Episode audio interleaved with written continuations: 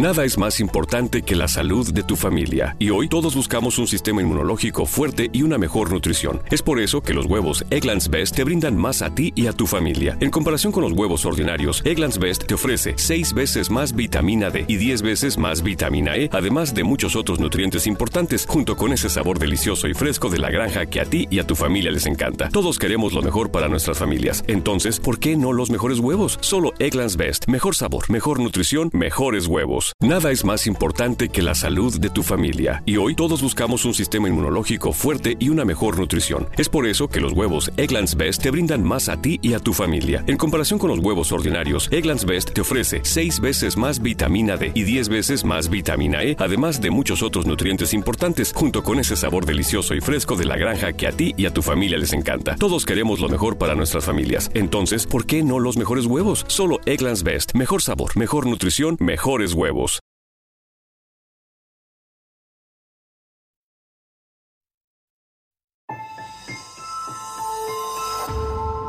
Durante años, se pensó que el Yeti vivía en los Himalayas. ¡Bienvenidos al Himalaya!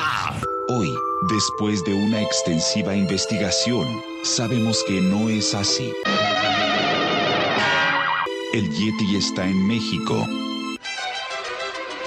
Y este es su espacio. Yo, check this out. Good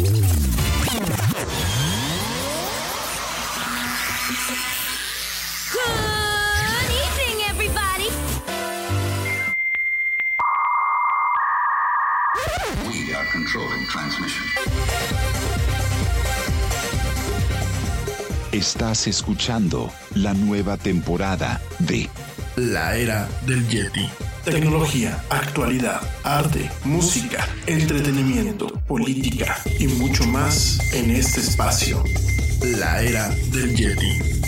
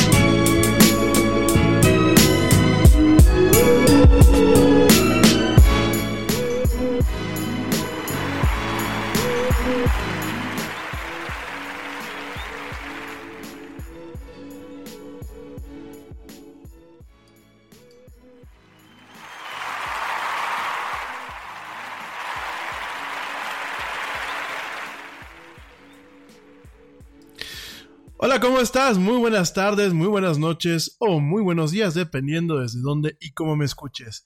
Como siempre, me da un tremendo gusto el darte la más cordial y la más sincera de las bienvenidas a esto que es el programa más de pelos de la radio, esto que se llama La Era del Yeti. Yo soy Rami Loaiza y como siempre me da un tremendo gusto estar contigo hoy, lunes 3 de junio del 2019 en esta emisión en vivo en donde vamos a platicar de mucha actualidad, mucha tecnología y muchas otras cosas más.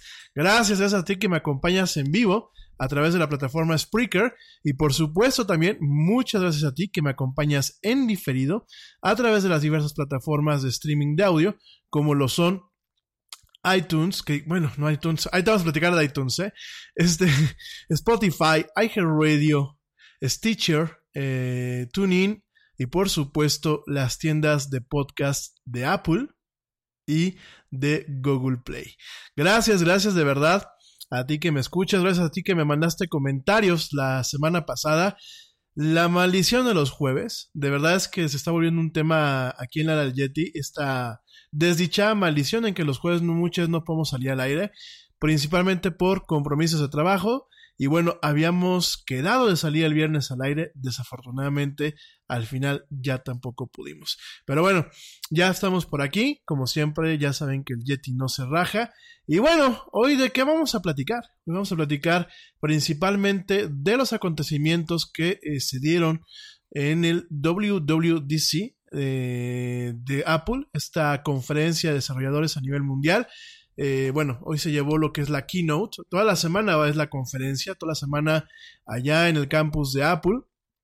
Eh, se lleva a cabo, bueno, pues estos talleres, se llevan a cabo sesiones prácticas, sesiones técnicas, pero realmente lo que cuenta es el keynote. El keynote, que es la presentación con la que se arranca esta semana. El keynote donde sale, bueno, pues Tim Cook y donde nos toca ver los lanzamientos que se vienen para este año en algunas cuestiones eh, pues más que nada circunstanciales de Apple, ¿no? No tanto nos vamos con el evento eh, de nuevos iPhones, de, nuevos este, iPods, de, nuevos iPads. No, realmente el WWDC es principalmente para saber qué software se viene eh, por ejemplo, la última versión de macOS, la última versión de iOS, la última versión de iPod, eh, perdón, iPad OS. Ya vamos a platicar de este, esta cuestión. Y bueno, el lanzamiento de una computadora, una nueva computadora de la línea Mac. Esta es la Mac Pro, que pues como te lo voy a platicar en unos minutos más, pinta interesante para aquellos que son profesionales, siempre y cuando no seas un profesional pobre. ¿Cómo ves? Bueno, vamos a estar platicando de este tema principalmente el día de hoy, es lo que realmente se nos va a ir un poquito en el programa.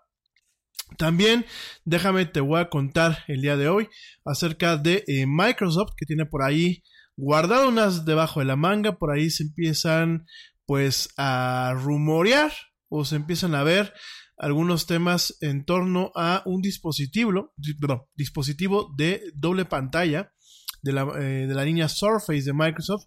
Vamos a platicar qué representa, qué significa y hacia dónde va encaminado. Y por último, por último, bueno, vamos a estar platicando de algunos temas puntuales, eh, sobre todo pues el tema de entretenimiento, eh, qué es lo que se viene pues este mes en Netflix. Ya en la semana platicaremos de lo que se viene en Amazon Prime. Ahorita, antes de, pues, de entrar de lleno con lo que es el tema de Apple, pues vamos a estar platicando de un par de series que realmente vale la pena que las vean. Y bueno, vamos a estar platicando de estas cuestiones en este programa. También por ahí te voy a platicar de Minecraft Earth, que bueno, pues es una, una versión de este popular juego de exploración. En este caso, Minecraft Earth, pues bueno, va a ser un juego que vas a poder jugar pues prácticamente con todo el mundo, muy de una forma similar a lo que es Pokémon Go. Es un, de verdad, lo que está haciendo Microsoft pinta bastante interesante. Hoy te voy a platicar un poquito acerca de este juego y qué significa no solamente en el tema de entretenimiento, sino también qué significa en torno a las tecnologías de realidad aumentada y de inteligencia artificial y por supuesto también de geolocalización. Vamos a estar platicando de este y otros temas más en esta emisión de la era del Yeti. No le cambies, no te vayas, no te desesperes. Eh, por aquí me hacen el comentario que ya no me lo estoy tomando tan en serio el programa. Sí me lo estoy tomando en serio. Desafortunadamente, estas semanas, digo, no es justificación, no me gusta justificarme. Sobre todo para la gente que me escucha en vivo, ¿eh? Porque la gente que me escucha en el podcast, pues yo creo que no tiene ningún problema. La gente que me escucha en vivo lo dicen por el, el, tiempo que me he estado tardando en arrancar. Fíjense que ha sido entre cuestiones de chamba y un poquito la mala suerte en ocasiones técnica. Hace unos minutos antes de salir al aire, al router que tengo yo de aquí de, Apple, tengo un Airport, un airport eh, Time Capsule, que bueno, no solamente es un buen router, sino también es un excelente eh, dispositivo para guardar los respaldos de Time Machine de estas computadoras. Bueno, se le ocurrió actualizarse. De hecho, estuve esperando a que se reiniciara, no se reinició, tuve que bajar a reiniciarlo manualmente. Y eh, a pesar de que, bueno, en esta casa abundan los routers, pues estas máquinas, principalmente la máquina eh, donde estamos transmitiendo se conecta directamente a ese router porque bueno, ya tengo cargada una serie de reglas para que realmente no se pierda el tema del streaming. En fin, ya les platicaré con calma un poquito más y este, pero no, aquí seguimos para nada que me que ya le estoy aquí aflojando el, ritmo a lo que es la del Yeti. Lo, los juegos, bueno, pues sí he sido un poquito desafortunado en ocasiones este los compromisos que nos salen muchas de última hora eh, la verdad, siempre he estado, ya llevo un rato queriendo planear algunos programas para dejarlos grabados y en caso de que un juego no pueda transmitir, bueno, directamente subirlo a la plataforma y que no se pierda. Pero bueno, aquí estamos ya. No se me asusten, no se me preocupen.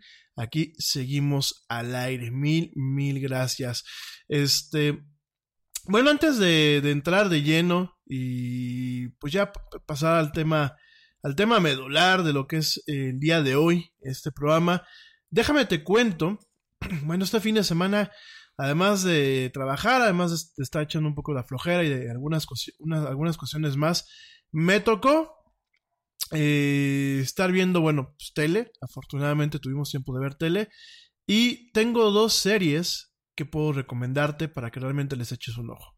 La primera, ya la dije la semana pasada, es eh, Chernobyl, directamente en HBO o en HBO Go.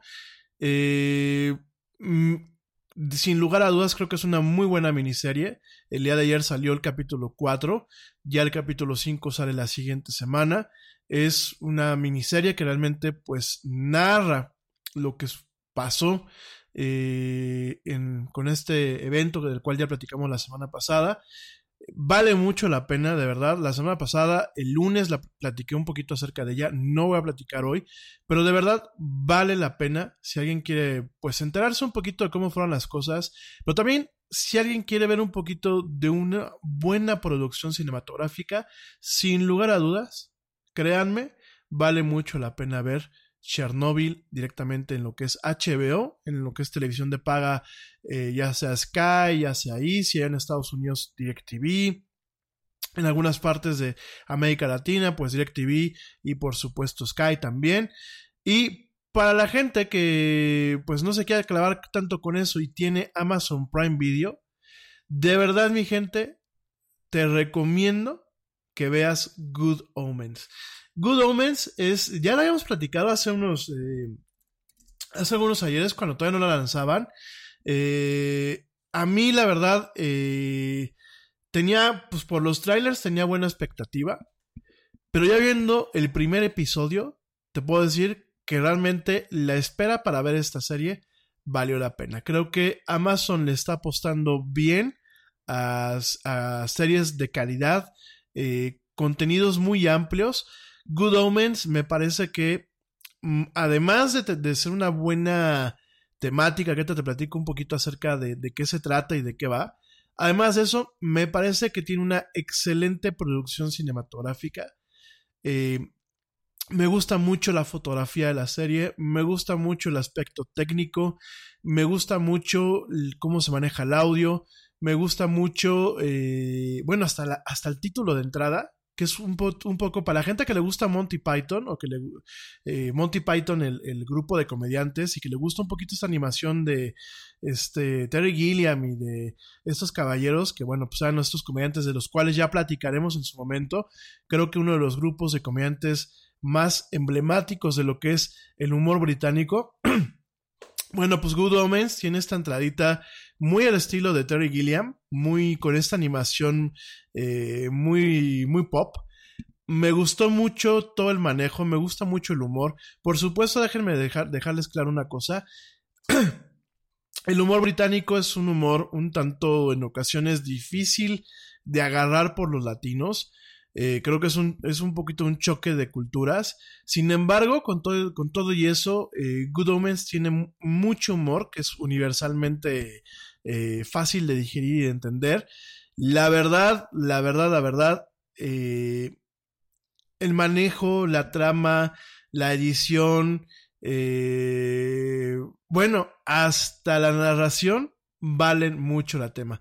¿De qué va? Bueno, pues es una serie de televisión que está basada en la novela escrita por Terry Pratchett, que en paz descanse, y Neil Gaiman. Neil Gaiman, a lo mejor lo ubican ustedes un poquito más, es el creador de The Sandman, ha participado, bueno, pues en diferentes novelas, eh, él es el creador de, uno de los creadores de lo que es este American Gods, y de alguna forma, eh, si American Gods se toma muy en serio el tema de los dioses viejos luchando contra los dos dioses nuevos y un poquito este tema espiritual y un poquito este tema eh, de lo que son las deidades, de lo que es eh, pues un concepto teológico de alguna forma interpretado desde los eh, puntos de vista de la cultura popular, desde los puntos de vista de una época contemporánea, pues Good Omens es la contraparte, es decir, tenemos esta historia del bien y el mal, tenemos pues una lucha entre lo que son los ángeles y los demonios, tenemos lo que es el Armagedón, pero en un tono bastante, bastante relax, muy cómico, es más, es extremadamente cómico. Tenemos a dos actores principales que me encantan sus actuaciones. Tenemos a David Tennant, que bueno, pues para, la gente que le gusta Doctor Who, se acordará que bueno, David Tennant ya le tocó ser, eh, pues ya le tocó ser el doctor. Tenemos a Michael Sheen, eh, que bueno, Michael Sheen pues es eh, un, actor que es emanado de lo que es la Academia Real de Arte Dramático de Londres. De verdad es un excelente actor. Y ellos dos tienen de verdad un empuje. Ellos dos hacen eh, el papel de el demonio Crowley, en el caso de David Tennant, muy, muy emblemático, y el ángel Aziraphale, en el caso de eh, Michael Sheen, que eh, pues son dos entes que se han acostumbrado tanto a la vida en la Tierra, que llega un momento en que se unen los dos para prevenir eh, pues la llegada al anticristo y evitar lo que es el Armagedón, la batalla última entre el cielo y el infierno. De verdad, es eh, muy cómico porque aparte desde un principio pasan cosas eh, bastante chuscas. Por ahí este nos toca aparte ver una rendición muy interesante de lo que es la teología y de lo que son los relatos bíblicos. Por ahí, digo, no te quiero adelantar mucho, pero por ahí vemos que Dios, pues Dios es mujer. De hecho, quien narra eh, toda, toda la, serie, pues es una mujer. Por ahí nos toca ver a Adán y Eva, que contrario como nos pinta, por ejemplo, el bosco en el jardín del Edén, pues son de color oscuro, son morenos. De hecho, son un tanto africanos, ¿no? Y por ahí empieza un poco el tema del chiste. Eh, vemos, bueno, pues la, las apariciones de ciertos eh, ángeles de orden mayor, como Gabriel, que bueno, pues este, Gabriel se viste siempre como, como mafioso. La verdad es que es muy cómico, inclusive cómo se, se apersonan. Por ahí, bueno, pues también vemos eh, a los dos demonios, al duque del, del, infierno, Hastur y Ligur, que bueno, es otro duque del, del, del, infierno. La verdad es que tienen, tienen cosas muy chuscas y frases muy rescatables. Por ejemplo, esa parte de no confío en, en, Crowley. Hay una, un, en una de las primeras escenas dice, están esperando a Crowley, no les voy a adelantar por qué, pero lo están esperando, y dice uno de los demonios, no confío en Crowley. Y le dice el otro, bueno, pues eh, menudo mundo sería si entre demonios confiamos entre nosotros mismos, ¿no? Vemos también a los jinetes del apocalipsis. Llega un momento en que, bueno, pues nos toca ver a lo que es la guerra. En la guerra, que bueno, es una muchacha muy guapetona, eh, que eh, funcionalmente opera como periodista de guerra y bueno, se encuentra en un proceso de paz en donde tristemente acaba muy mal el proceso de paz. La verdad es que de verdad veanla, eh, aquella gente que tiene Amazon Prime Video, vale mucho la pena. Creo que es una gran producción. Es una coproducción entre BBC y eh, Amazon. De verdad, de verdad, de verdad, vale muchísimo la pena. El trabajo de Neil Gaiman se, se nota muchísimo. Eh, esta parte, pues, un tanto comédica de Terry Pratchett también se nota. De hecho, bueno, eh, tiene mucho este toque. Terry Pratchett, para la gente que no lo ubica, realmente fue un, un escritor británico muy prolífico. Eh, tristemente, bueno, falleció hace cuatro años. Y él es mejor, eh, mejor lo conocen por una serie que se llama Discworld o Mundo Disco, que bueno, pues fueron 41 novelas la que componen esta serie, ¿no? Entonces, de verdad, esta es una, una serie muy emblemática, tiene mucho, más allá de, los tintes de comedia, tiene mucho ángel, digo, ahora sí que sin, afán de, de, burlarme las circunstancias, tiene muchísimo ángel la, serie, me parece de verdad muy bien realizada, me parece que Amazon está compitiendo no solamente en la, en la calidad eh, narrativa o en la calidad literaria de los contenidos, sino que está compitiendo también con una calidad de producción, de valores de producción.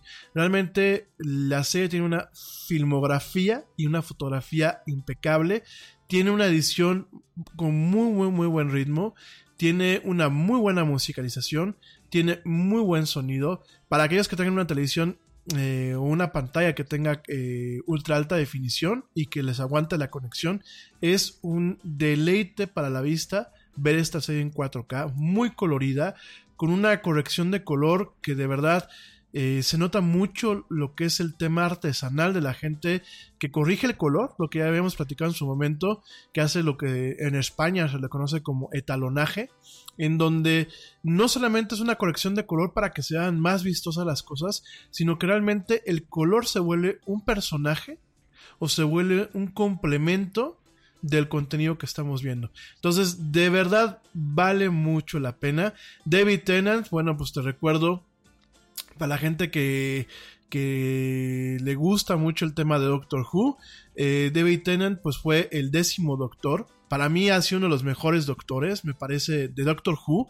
Ya platicaremos de Doctor Who, por ahí eh, varios de ustedes me estuvieron pidiendo, creo que desde el año pasado. Y la verdad me he hecho un poquito de guaje, perdónenme es una serie emblemática de lo que es el Reino Unido, así como Follow Me, como Follow Mossy, como eh, el show de Benny Hill, eh, por ejemplo Top Gear, aunque mucha gente no le gusta, bueno, hay que reconocer los valores de producción que tiene esa serie y que bueno, pues ahorita con Grand Tour tenemos en Amazon. Y bueno, eh, Doctor Who de verdad es una, es una serie de ciencia ficción muy emblemática que a nivel internacional realmente ha creado un séquito de, eh, de, seguidores. Eh, realmente es una serie que aparte de, tener eh, espacios en la televisión, ha tenido espacios en el radio, ha tenido novelas, ha tenido, bueno, ha tenido de todo, el famoso Doctor, el Doctor Who.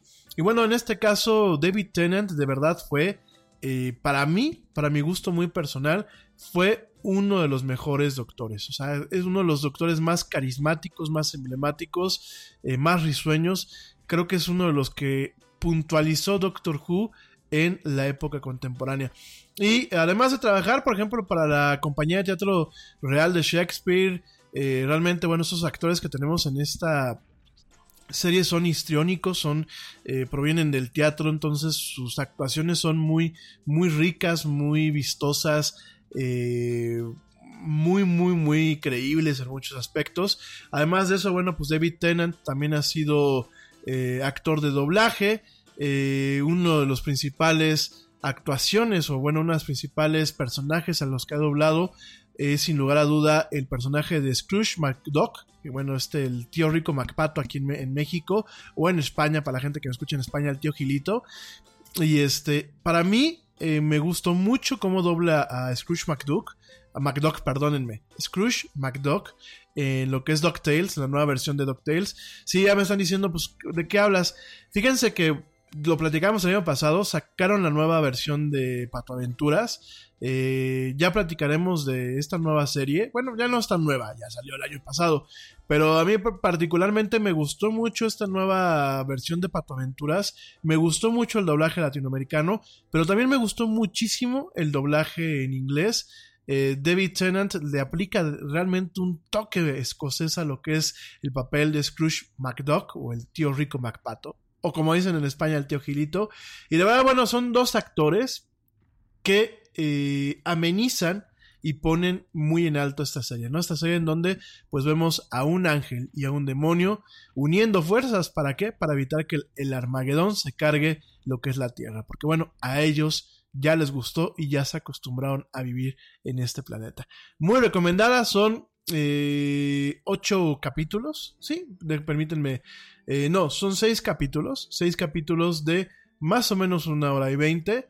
Eh, no van a haber más temporadas, realmente pues fue la forma en la que fue concebida la serie, pero vale mucho la pena. Good Omens o Buenos Presagios está disponible en Amazon Prime.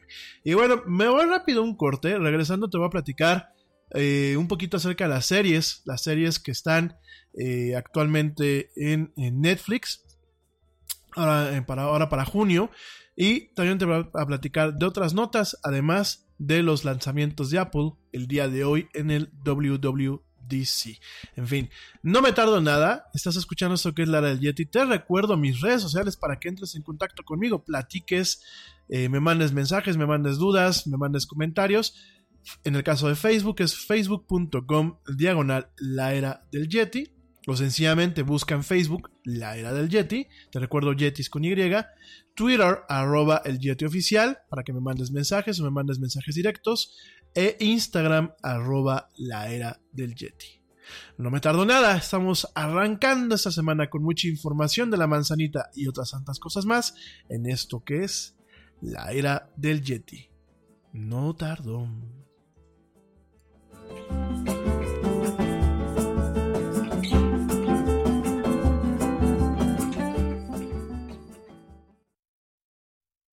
Yo, check this out. Este corte también es moderno. No te vayas.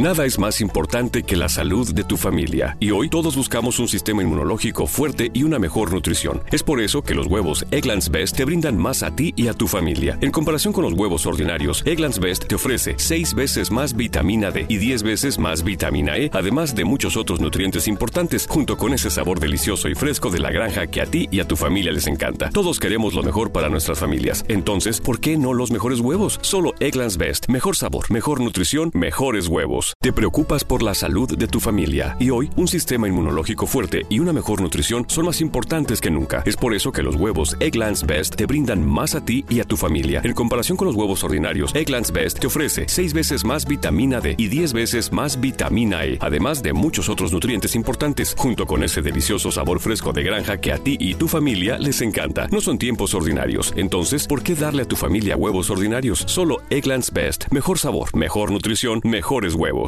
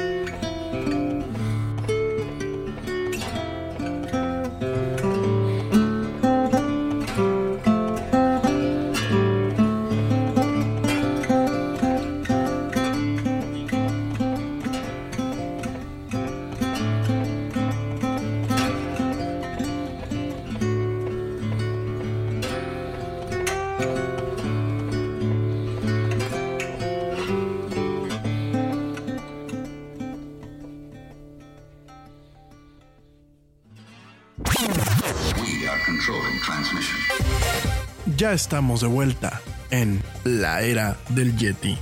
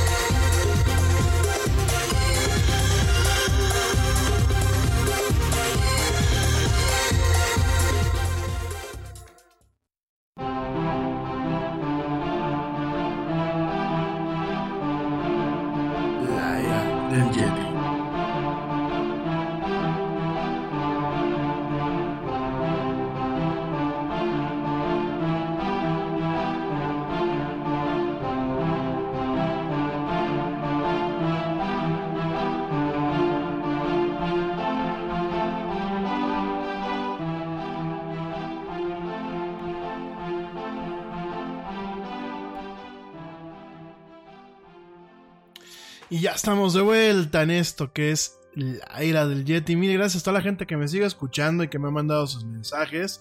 De verdad me honra muchísimo. Rápidamente, les quiero mandar saludos a la teacher Lau que me está escuchando por ahí. Y a Net que está acompañando a la teacher a hacer ejercicio. Un saludo y un besote a ambas. También saludos a Ale Dressler que ya está conectada escuchándonos desde Berlín, allá en Alemania. Gracias, mi querida Ale. Y saludos también a tu chico. También quiero mandar saludos a eh, Joe Shonesi, que también está por aquí conectada y escuchándonos desde Reino Unido. Gracias. Saludos también a Margie de la Huerta y a Lu Chávez. De verdad, muchísimas gracias. A Bere Castillo, a Blanca Chaya. Gracias, gracias por escucharme. A Dani Arias también. Gracias por escucharme allá en Guadalajara. También saludos a Ana Luisa García, que nos escucha desde Bogotá, allá en Colombia. Gracias a mi gente que me escucha allá en Colombia. De verdad, eh, no me canso de decirlo. eh, me encanta cómo son ustedes de, eh, de buena onda, con esa buena vibra. Me encanta todo lo que están haciendo en términos de cómo han ido mejorando su país, en términos de pues varias cosas que están también en cuestiones de empresas, pero sobre todo también me gusta mucho en términos de medios, de verdad que ustedes están haciendo unas cosas muy interesantes en, las, en lo que son series, principalmente de televisión, ya lo hemos dicho aquí en la era del Yeti, eh, una de las series que a mí personalmente me, gustan bastante, pues es sin lugar a dudas eh, La Ley del Corazón, ya lo he platicado por acá, a decir, el Yeti es telenovelero, no, fíjense que La Ley del Corazón como lo he dicho varias veces, no es una telenovela como tal, es una serie. Eh, sí tiene esta parte romántica, sí tiene esta parte de intriga, eh, pues así que del corazón, pero también tiene mucho de cómo eh, temas del derecho, sobre todo en ese país, temas de casos. Por ahí, bueno, inclusive ya empiezan a manejar algunos términos de es que esa mujer no es la que sale, no es, no es la, acusada, ¿no? Realmente es una persona a la cual se le hizo un deep fake, que yo me quedé otro día que lo escuchaba y dije, wow, mientras aquí en México estamos eh, atontados con la Rosa de Guadalupe y su información eh, poco veraz y bastante tendenciosa y amarillista, bueno, allá en Colombia en una serie hablan de deepfakes, ¿no? Entonces, la verdad, este, mis respetos, además de que son gente muy cálida, muy de bien, como prácticamente todos los que estamos aquí en América Latina, ¿no? Pero realmente, pues de mis países consentidos, sin lugar a dudas es Colombia y Costa Rica. Por supuesto los demás países me encantan. Eh, tengo amigos pues gracias a este programa y, a los viajes pues tengo amigos en, en, buena parte de América Latina. También saludos allá a Perú, a mi amigo Jaim que luego por ahí me escucha. Con Jaim bueno pues pasamos unos varios meses allá cuando vivíamos en Israel conviviendo, un tipazo el buen Jaim. Entonces, bueno, pues también un abrazo y un saludo, pero de verdad un saludo muy fuerte pues a toda la gente que me escucha allá en Colombia, en lo que es Bogotá, por supuesto la capital, pero también allá en Cali, en Cartagena y, en Barranquilla. De verdad me honra muchísimo. Y bueno, si, si alguien de ustedes allá en Colombia me escucha a otra región, pues mándenme para también mandar saludos a esa, a esa región. También saludos a mi gente que me escucha en Costa Rica, como lo es Juan Carlos Valencia, eh, Gabriela Carmona y por último Juan Pablo Alcántara. De verdad, mil gracias a, mis amigos los ticos. Igual, gente muy agradable. Eh, en mis viajes, cuando yo viví en España, bueno, el tiempo que viví en España, cinco años, y cuando estuve por ahí en Israel y en otras partes, de verdad, la gente por lo menos que conmigo fue más agradable, fue la gente de Costa Rica y de Colombia. Y que lo siguen siendo, de verdad. Me honra muchísimo cada vez que abro las estadísticas de cómo va el programa. Me honra muchísimo ver pues gente que me escucha de estos dos maravillosos y emblemáticos países de América Latina. De verdad, mil gracias. Ah, también saludos aquí a Victoria Ochoa, que también por, aquí nos está escuchando aquí en Querétaro. Te mando un fuerte abrazo, amiga. También saludos a eh, Juan Carlos de León, a Rocío Gómez, a Carlos Becerril, a Antonio Almendra, a eh, Cecilia Hernández, a PPK, Adrián Pérez, a Gloria Solano, a Isabel Rivera, a Manuel Escudero, a Humberto Aguilar, a Luis eh, Valverde, a Carlos Valverde, el buen Charlie Valverde, que siempre nos está escuchando por acá, la familia Valverde. Fíjense que tengo muchos conocidos Valverde, ya lo, ya lo he dicho. Un, un buen amigo, Alan Valverde, estudió conmigo eh, la maestría, pero aparte, bueno, cuando yo iba en el colegio, allá en la Ciudad de México, en el colegio Alejandro Guillot, los dueños apellidaban Valverde. Entonces, bueno, probablemente no tenga nada que ver, si son familia, bueno, pues un fuerte abrazo. También saludos a eh, Claudia Rangel, a Luis Armando Paredes, a Jorge Alberto Ramírez Reyes, a Joel Pérez, a Sonia Rodríguez, a Michelle Saucedo y por supuesto a Luna de Sanz, gracias por escucharme, a mi amiga Elizabeth Navarro, pues le mando también un fuerte abrazo y un beso a mi querida amiga Eli. Y bueno, pues de momento es la gente que tengo aquí en la lista. Si alguien quiere que lo mande a saludar, me dicen por acá que el, al primo, pues el primo no ha llegado, pero igual le mando saludos al primo. Por supuesto, a Ale y a Caro, a Carolina Loaiza, pues les mando también un fuerte, fuerte abrazo y un saludo. A Giovanna Quillo, a Moni Castillo, por supuesto, y a la gente que hace pues el equipo honorario de aquí de la era del Yeti, a lo que es el buen Pablo Marín, que espero yo tenerlo por aquí este miércoles, a Ernesto Carbó y al buen amigo George de Negre. En fin, oigan rápidamente un aviso a la comunidad que por aquí me hacen favor de recordar que lo diga. Déjame te comento que si tú vives en México o en algunas partes de América Latina, vas a necesitar tener tus redes sociales en orden, ya que te las van a pedir para sacar la visa estadounidense. Y es que a partir de este mes deberás proporcionar tus redes sociales y todas tus cuentas de correo electrónico para eh, el trámite de la solicitud de visa para los Estados Unidos. Este, como te lo acabo de comentar, este nuevo requisito pues afecta a varios países, entre ellos a México, y se implementará para tener un mayor control sobre los extranjeros que llegan a Estados Unidos. Esto, bueno, pues de acuerdo con el medio británico BBC, ¿no? Em, ¿Cómo va a funcionar? Bueno, pues se, va, se te van a pedir en el formulario lo que son los datos de usuario de las redes sociales e independientemente de que viajes como turistas, estudiantes o por negocios, ¿no? En este caso, pues te tocará llenar el clásico formulario DS160, en donde, bueno, se te pregunta todo, todo, todo, todo. Aproximadamente te lleva una hora y media rellenarlo. De hecho, bueno, pues el sistema te da la opción de guardar un archivito en tu máquina para que si tú quieres continuarlo, lo puedas volver a subir y continuar el archivo. Y bueno, con el nuevo requisito incluirá una pregunta sobre las redes sociales que utilizas. Estarán enumeradas las principales plataformas a nivel internacional como lo son Facebook, Twitter e Instagram. También habrá una opción para que señales que otras plataformas eh, que puedas estar utilizando.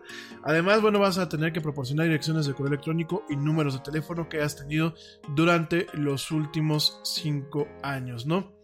Eh, en este sentido, bueno, pues al momento que tú llenas estos datos, tus eh, redes sociales están disponibles para revisión y se dan un instrumento para determinar si puedes obtener la visa o no la puedes obtener.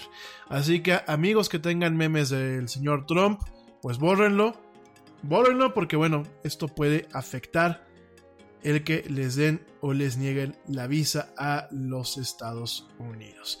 En fin, oigan, eh, rápidamente, pues eh, por aquí me comentan que platique de lo que está pasando hoy aquí en la Ciudad de México con el tema de Uber. Pues no, no, no, no, tengo nada que comentar, gente. La verdad no nos vamos a amargar. Y sobre todo porque nos escuchan de otras partes del mundo, como en España.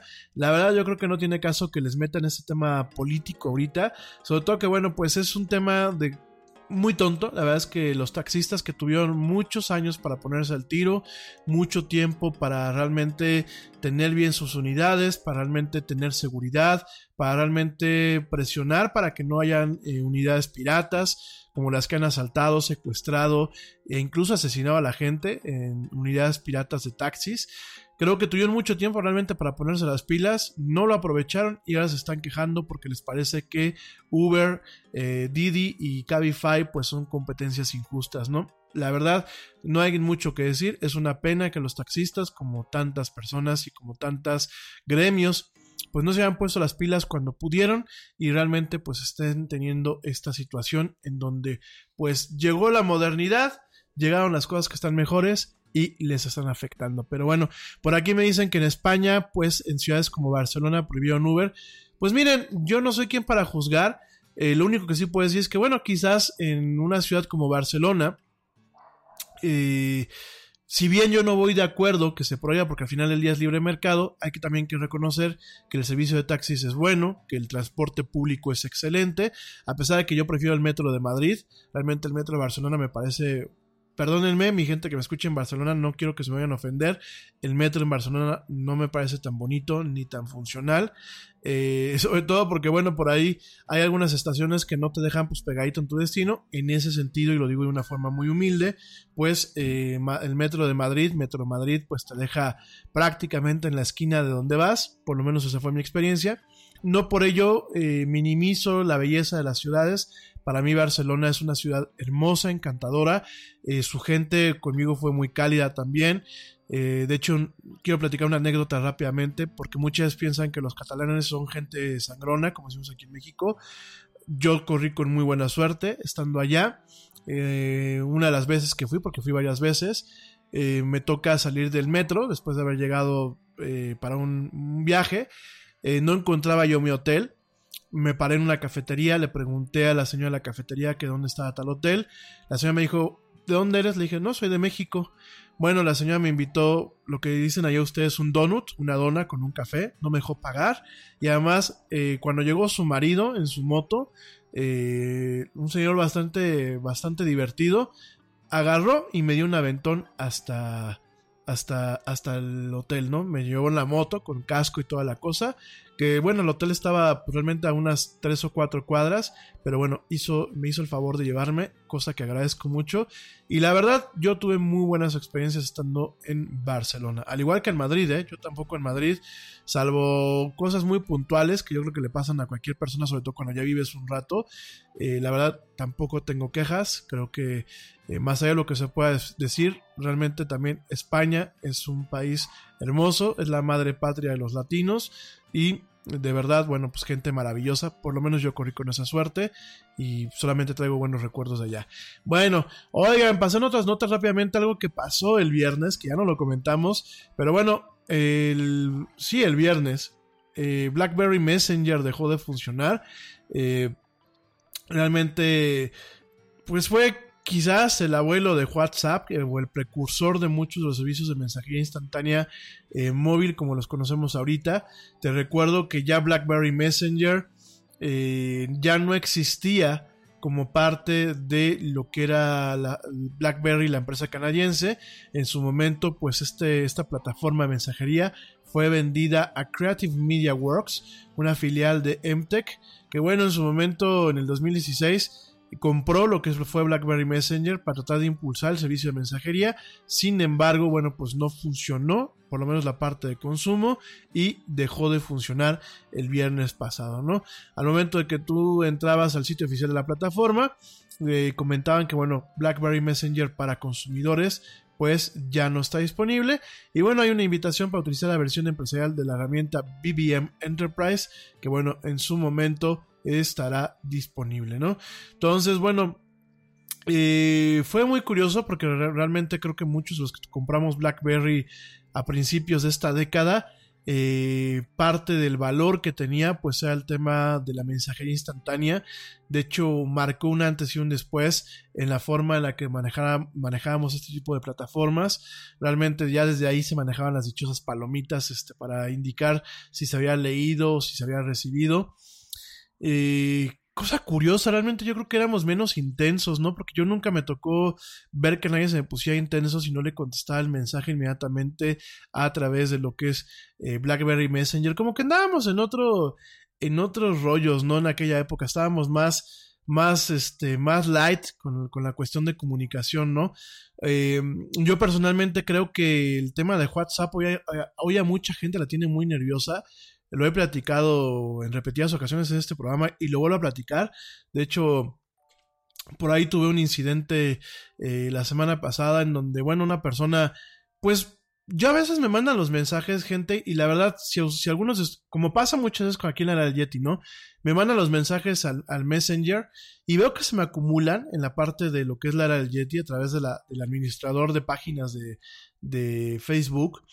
Y no es mala onda, a veces es es un tema cognitivo en donde pues no alcanzo a filtrar de forma adecuada todos los mensajes que se van acumulando. Igual me ha pasado con Twitter y ustedes lo saben.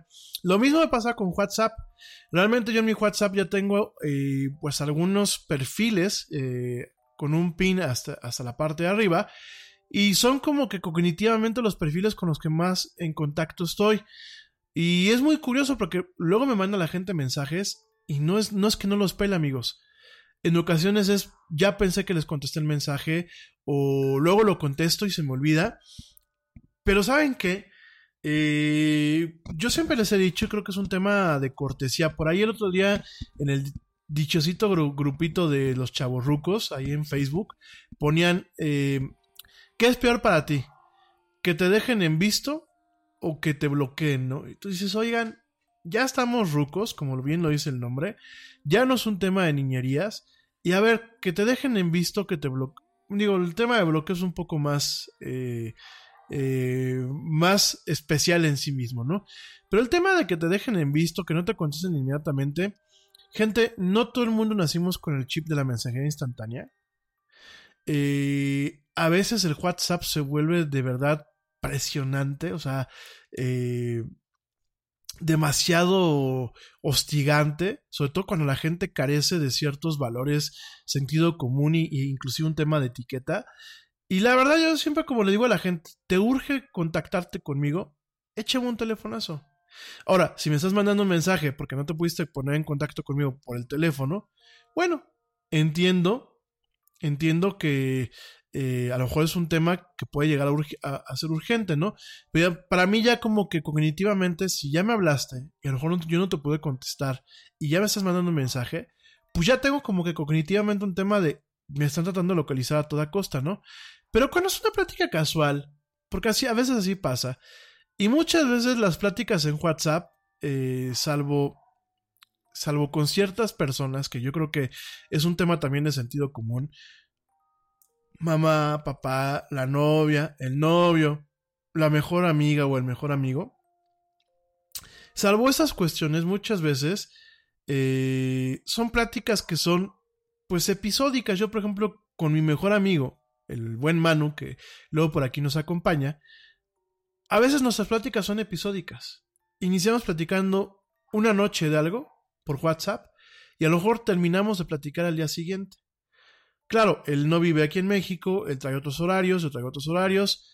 Cuando realmente tiene ganas de platicar o yo tengo ganas de platicar, nos echamos una llamada.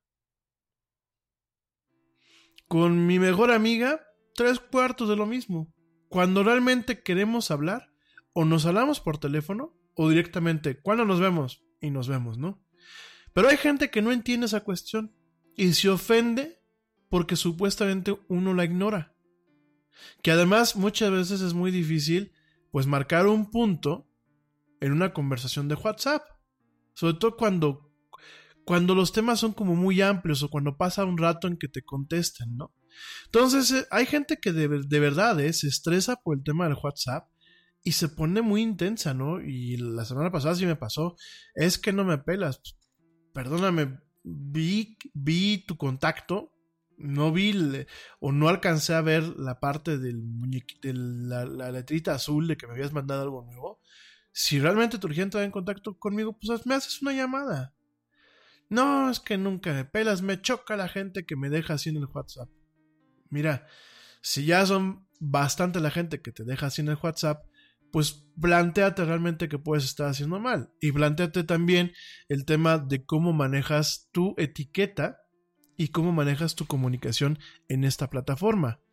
Por ejemplo, con Ernesto. Ernesto me manda a veces mensajes en el WhatsApp o en el, en el Messenger, principalmente notas, y a lo mejor me tardo horas en contestar. Nada es más importante que la salud de tu familia y hoy todos buscamos un sistema inmunológico fuerte y una mejor nutrición. Es por eso que los huevos Egglands Best te brindan más a ti y a tu familia. En comparación con los huevos ordinarios, Egglands Best te ofrece 6 veces más vitamina D y 10 veces más vitamina E, además de muchos otros nutrientes importantes, junto con ese sabor delicioso y fresco de la granja que a ti y a tu familia les encanta. Todos queremos lo mejor para nuestras familias. Entonces, ¿por qué no los mejores huevos? Solo Egglands Best. Mejor sabor mejor nutrición, mejores huevos. Nada es más importante que la salud de tu familia. Y hoy todos buscamos un sistema inmunológico fuerte y una mejor nutrición. Es por eso que los huevos Egglands Best te brindan más a ti y a tu familia. En comparación con los huevos ordinarios, Egglands Best te ofrece 6 veces más vitamina D y 10 veces más vitamina E, además de muchos otros nutrientes importantes, junto con ese sabor delicioso y fresco de la granja que a ti y a tu familia les encanta. Todos queremos lo mejor para nuestras familias. Entonces, ¿por qué no los mejores huevos? Solo Egglands Best. Mejor sabor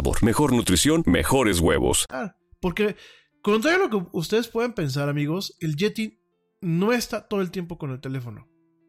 Yo sé que parece imposible. Yo sé que alguien que dicen, ay, el Yeti está muy comunicado y está en todo y eso, no siempre está con el teléfono. Y hay veces que el teléfono realmente lo utilizo para estar leyendo. Cuando yo abro el Kindle, eh, prácticamente eh, la aplicación de Kindle en el teléfono usualmente pongo el do not disturb para que no, este, no me ciertas notificaciones.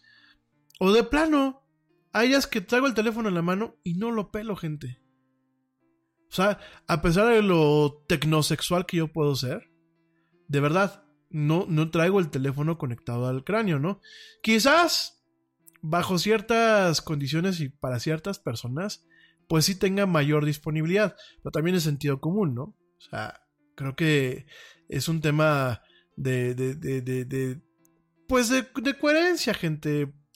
creo que son cosas obvias, o sea, de verdad son cosas obvias.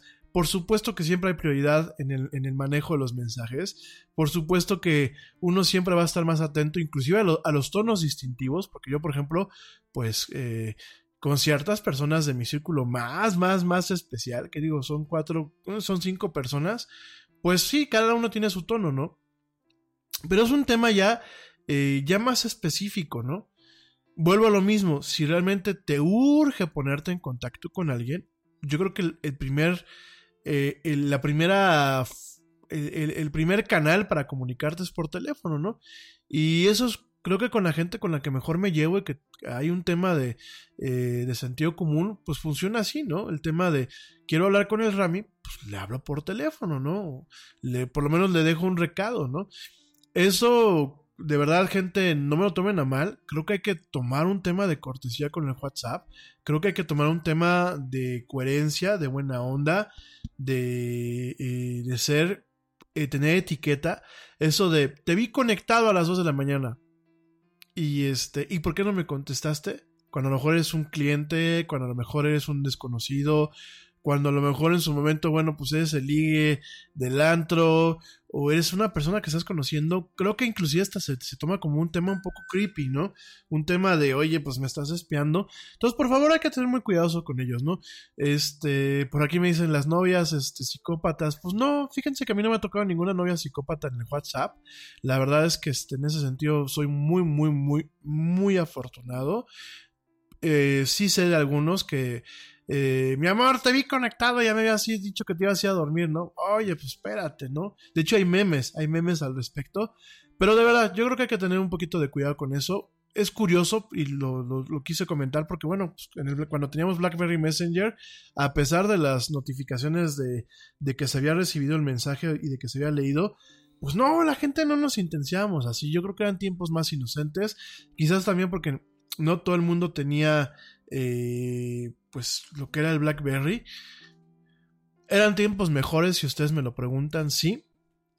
Y bueno, realmente, eh, pues en paz descanse BlackBerry Messenger, que esa era la nota principal. Ya no me voy a enredar en este tema. Hablando de WhatsApp, pues rápidamente te comento. Ay, te comento rápidamente que en Android, en Android hay una forma de cambiar lo que es eh, el tipo de texto que tú mandas, que se, es con una aplicación que se llama Stylish Text, con la cual, bueno, pues va vinculado a lo que es este WhatsApp de Android.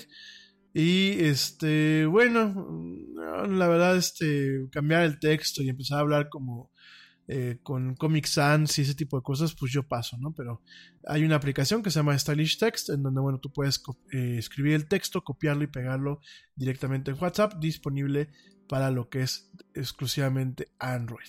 Bueno, oigan, eh, pues además de esto, déjame rápidamente te comento, te comento y lo vamos a platicar entre semana, que lo que es la, eh, la Federal Trade Commission, la Comisión Federal de eh, Comercio allá en, los Estados Unidos, pues ya se le dio autoridad para iniciar una investigación y un juicio en contra de Facebook por un tema de anticompetitividad, al igual que eh, en contra de Amazon. Ya lo vamos a platicar mañana con un poquito más de calma, qué representa, qué significa. Usualmente, bueno, esas investigaciones duran años. Si se llega a un juicio formal, bueno, pues muchas veces también duran años. Y usualmente lo único que pasa es o una multa o la amenaza de romper a estas empresas en diferentes segmentos en caso de que no cumplan con ciertas condiciones, ¿no?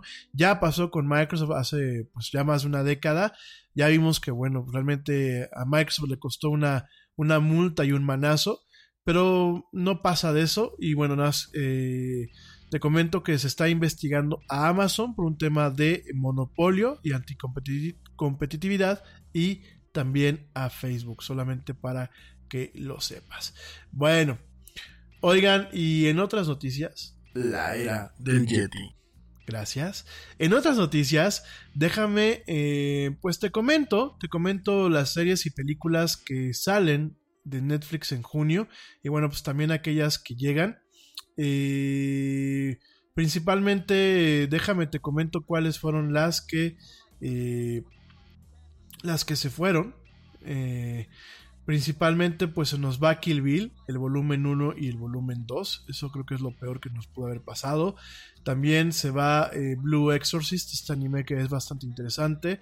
The Fosters, que bueno, pues es una película ahí medio dominguera. Amelie, ay, qué bueno que quitan a Amelie. Es que Amelie para mí es insufrible.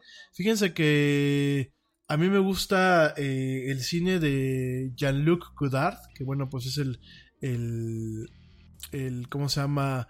El director de Amélie. Sí, ¿verdad? Es este. No, perdónenme, Juan Jean-Luc es Jean-Pierre eh, que es el, director de Amélie. Eh, realmente, a mí Amélie me da una comezón tremenda. Eh, es más, me da caries, me da diabetes, me da taquicardia. Reconozco que Amélie, la magia que tiene es la fotografía tan hermosa que realmente eh, eh, maneja. De hecho, en ese, en ese sentido, eh, me parece que es una, una joya. Sin embargo, sin embargo, por todo lo demás, me parece empalagosa, me parece nauseabunda y me parece sumamente sosa. Igual la, la actuación de Audrey Tattoo, bueno, es, a mí me da, no sé, la verdad, yo sé que me van a odiar muchas de ustedes, amigas. Yo sé que Amelie es así como, oh, la máxima, el amor, y así el tema Franchute y toda la cosa. No, yo paso. O sea, por lo menos a mí, Amelie, si quieren que me muera de un coma diabético, pásenme a Amelie, amárrenme una silla, pásenme a Amelie, y así es como me da el, el yuyu, y ahí quedé, ¿no? No, sí, ciertamente. ¿eh? Igual, bueno, pues este. Ya son las series que se van. Eh, también se va eh, 90 Minutes in Heaven, Sword Art Online, que bueno, pues es un anime, Supermodel. Eh, tristemente se nos va Jack Reacher, que bueno, a mí me encantan las películas de Jack Reacher con eh, Tom Cruise. Se va Ratatouille, mm, pero bueno, es de esperarse, sobre todo que este año pues regrese, este, se lanza Disney Plus. Eh, se va The Others, The Amityville Horror, Pulp Fiction de Tarantino también se nos va. ¿Qué pasó? Alicia en el País de María. Serendipity, Dirty Dancing 2, Robin Hood, El Desafío, Estocolmo, Los River, Stick Revolution. También se va Jamie and Johnny Food Fight Club, eh, Social Fabric, Ion Britain's Best Home, Liquid Science, In Need of Romance 3, Let's See 2, Screenland, Reply 1994, eh, Bad Guys, en fin, miren, las que se van no están tan wow, salvo las películas de Tarantino como Kill Bill y como Pulp Fiction. Creo que son las que joden que se vayan. Eh, las demás, bueno, son un tanto películas genéricas. ¿Y cuáles son las que llegan? ¿Cuáles son los estrenos que, bueno, pues ya puedes empezar a, a, a ver? Bueno, pues llega Dark Mirror, eh, que bueno, ya hemos platicado, eh, perdón, Black Mirror, que ya hemos platicado, Black, Dark Mirror, Black Mirror, llega el 5 de junio. Eh, los 100, temporada 5, llega pues ya, desde el fin de semana pasado. A mí la verdad los 100 me gustó hasta la segunda o tercera temporada. Eh, también, bueno, los 100 sí saben de qué va. Yo se los recomiendo, la verdad es una, una serie muy interesante, es de 100 squinkles prácticamente que mandan eh, como un castigo a la Tierra, a la Tierra que bueno, en su momento fue destruida eh, por una eh, cuestión natural, medio radiactiva y por una guerra que hubo. Entonces, bueno, pues mandan a 100 squinkles a la Tierra y sobreviven y encuentran otras civilizaciones. Y por ahí la chava se vuelve bisexual, la que es la protagonista, y tiene ahí un encuentro con su otra parte. Bueno, está bien la serie, no está tan mala. Yo creo que me quedé en la tercera temporada cuando dije enough is enough, pero bueno, tiene muy buenos efectos especiales, la trama en sí es, es interesante y los 100 llega a la temporada 5, bueno, ya llegó pues a principios de junio. Black Mirror, ya la hemos platicado, de hecho ya la platicaremos una vez que la estrenen, llega el 5 de junio. Designated Survivor, la temporada 3, llega el 7 de junio. Yo os platicé el año pasado de Designated Survivor, es una serie en donde sale Kiefer Sutherland como un presi como presidente de los Estados Unidos, pero presidente pues así que por pura suerte es el sobreviviente designado. La verdad a mí la serie me gustó mucho, sobre todo porque bueno, tengo mi parte así de, ay, se vale soñar, ¿no? Un país donde tienes a un presidente que no es perfecto, pero es justo y le echa ganas y es buena onda y no es populista, ¿no? Digo, por supuesto es una serie de ficción, ¿no? Volteas para arriba y dices, ay, en la madre, ¿no? Volteas a México y dices, ay, triplemente en la madre, ¿no? Entonces, pues sí, es como un alivio a la realidad. Es así como, ah, yo quisiera tener un presidente como Kiefer Sutherland, que es buena onda y está haciendo paro, ¿no? Entonces, bueno, eh, originalmente la habían cancelado al final de la segunda temporada. Sin embargo, Netflix la compró y ya está la tercera, bueno, va a estar la tercera temporada ahora el 7 de junio. También regresa Dark, de la temporada 2 el 21 de junio, que Dark pues es un, es un tema ahí medio oscuro europeo, la serie está interesantona, eh, es como un tema medio post-apocalíptico, eh, también está, bueno, pues Glee, temporada 1 a las 6, para la gente que le gustó Glee, yo personalmente Glee cada vez que la veía me daban ganas de quitarme la vida, pero bueno, es, es algo que en gusto se rompen géneros. Me dicen que soy muy exagerado. Gente, es que Glee hay que tener un cierto nivel de paciencia, o sea, hay que tener un cierto nivel de paciencia. Digo, es como la versión más castrosa de High School Musical. Y digo, si ya High School Musical es castrosa, bueno, Glee es elevado a la enésima potencia. En gusto se rompen géneros. Yo personalmente, como Yeti, soy alérgico a esa serie. También, si me quieren ver morirme, pues pónganme, amárenme una silla y pónganmela. Y seguramente me da el telele, ¿no? Este. Jessica Jones también llega en junio, la última temporada de esta serie de Marvel. Muy buena, Jessica Jones. Eh, parece ser que saldrá a finales de junio.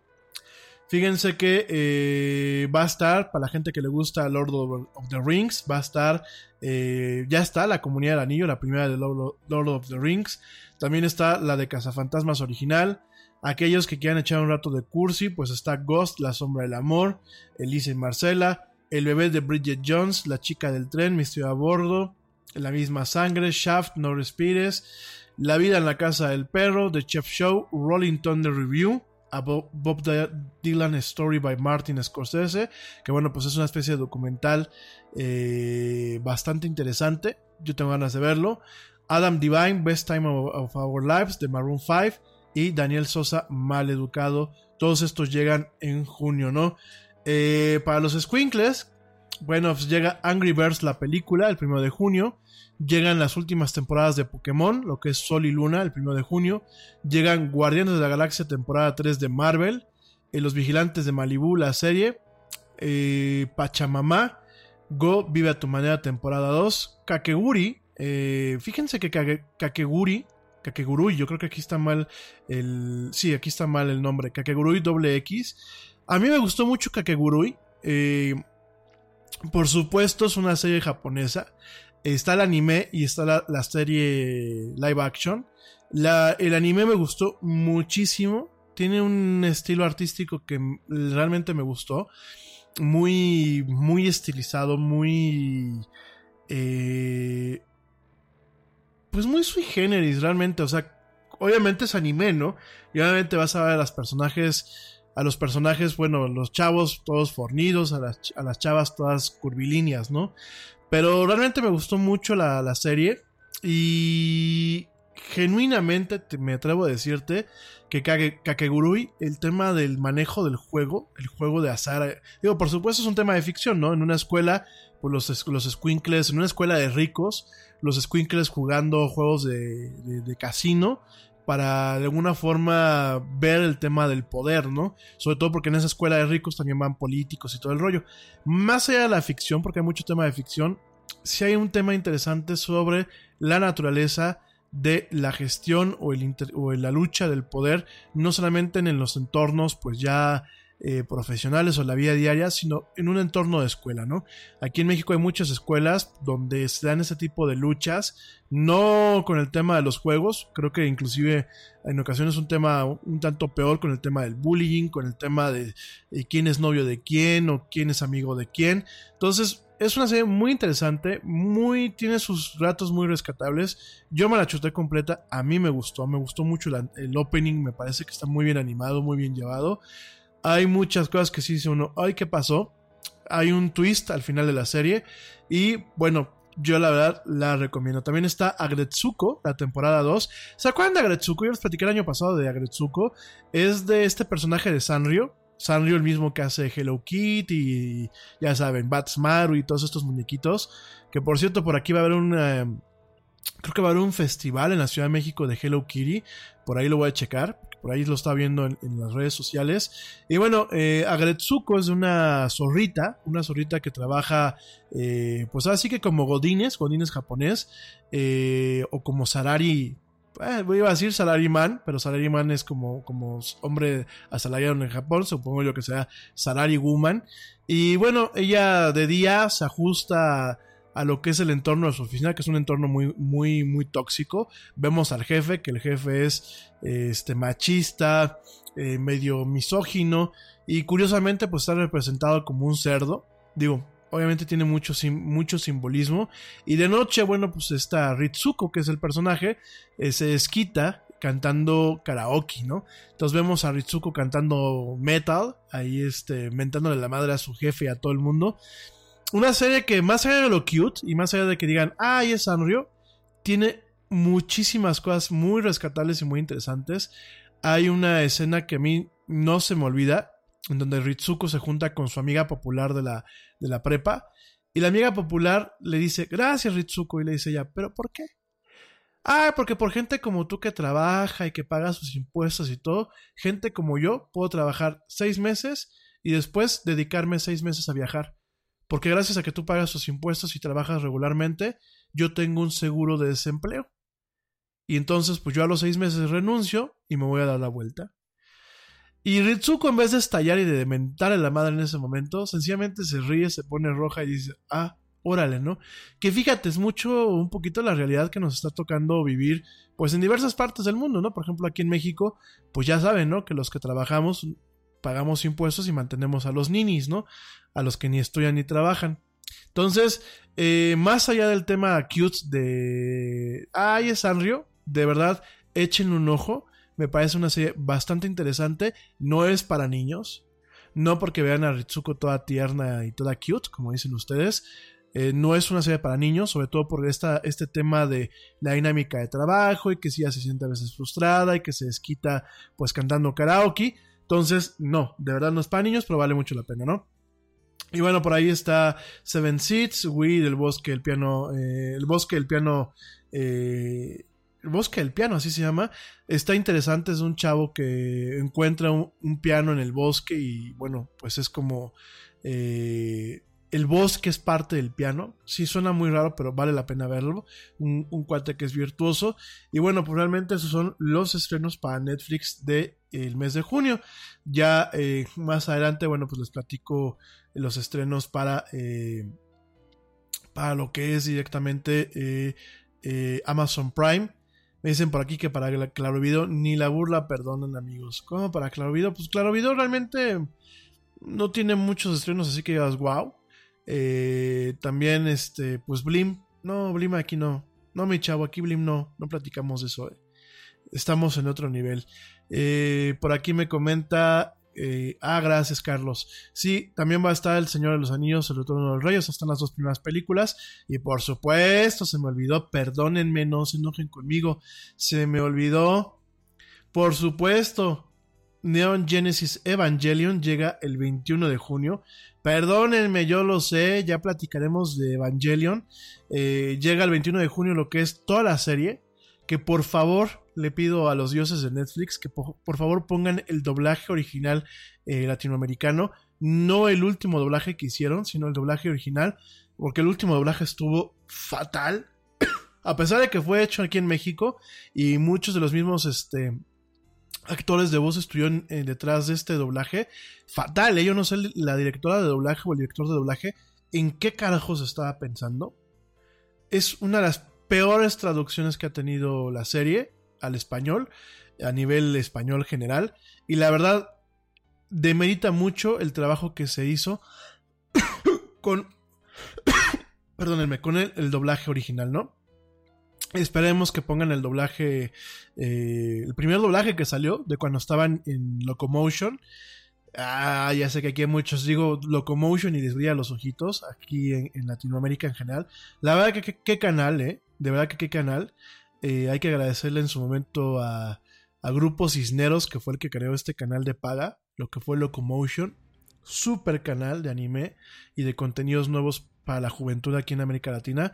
Fue una pena que lo comprara Sony y lo cagara y lo echara a perder. Hay que reconocer, ¿eh? Cuando ya empezamos a ver este reality shows, ya. O sea, ya de eso a, que se convirtiera en E! Entertainment, pues solamente bastó este, unos cuantos años.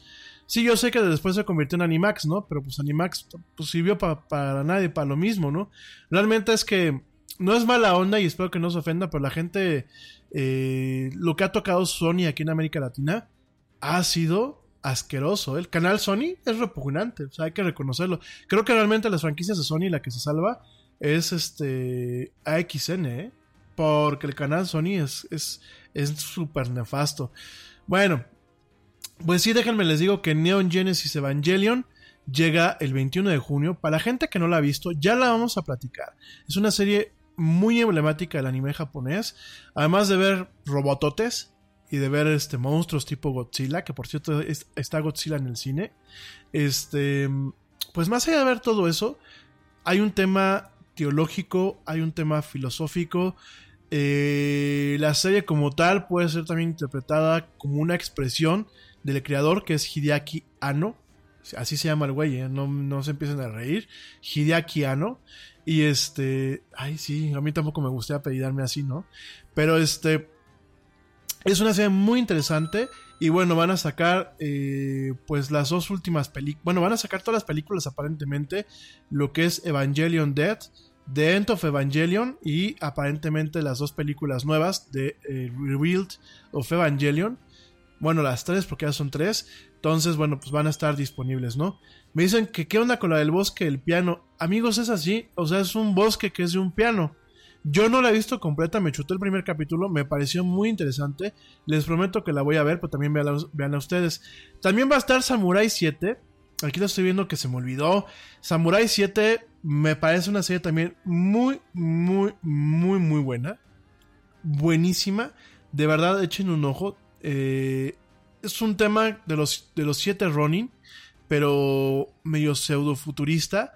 Y la verdad, a mí me gustó muchísimo. Echen un ojito. Realmente eh, Netflix está. Le está invirtiendo padre al tema japonés. Dicen que qué opino de Angry Birds la película. Ay, no la he visto, pero no sé, los Angry Birds me parecen muy castrosos. Entonces, este. Y miren que yo fui fan, ¿eh? De Angry Birds. Pero pues ya me volví a Margator, así que. Mejor no me pregunten ese tipo de cosas, amigos, porque los voy a decepcionar. En fin, oigan, me voy rapidísimo un corte y ya regreso para platicar de Apple. Me dicen por aquí que le dejé muy poquito espacio. Saludos, primo. Este, que me pongan el mañanero del peje. No, ¿qué pasó, primo? No nos estamos llevando así tan, tan pesado. Ya está por aquí el primo Edgar. Bueno, me voy rápido a un corte. Les recuerdo nuestras redes sociales: facebook.com diagonal Twitter arroba el Yeti oficial e Instagram arroba la era del Yeti. No me tardo nada. Ya vuelvo en esto que es la era del Yeti. Sí, y regresando platicamos de lo de Apple. No se me vayan.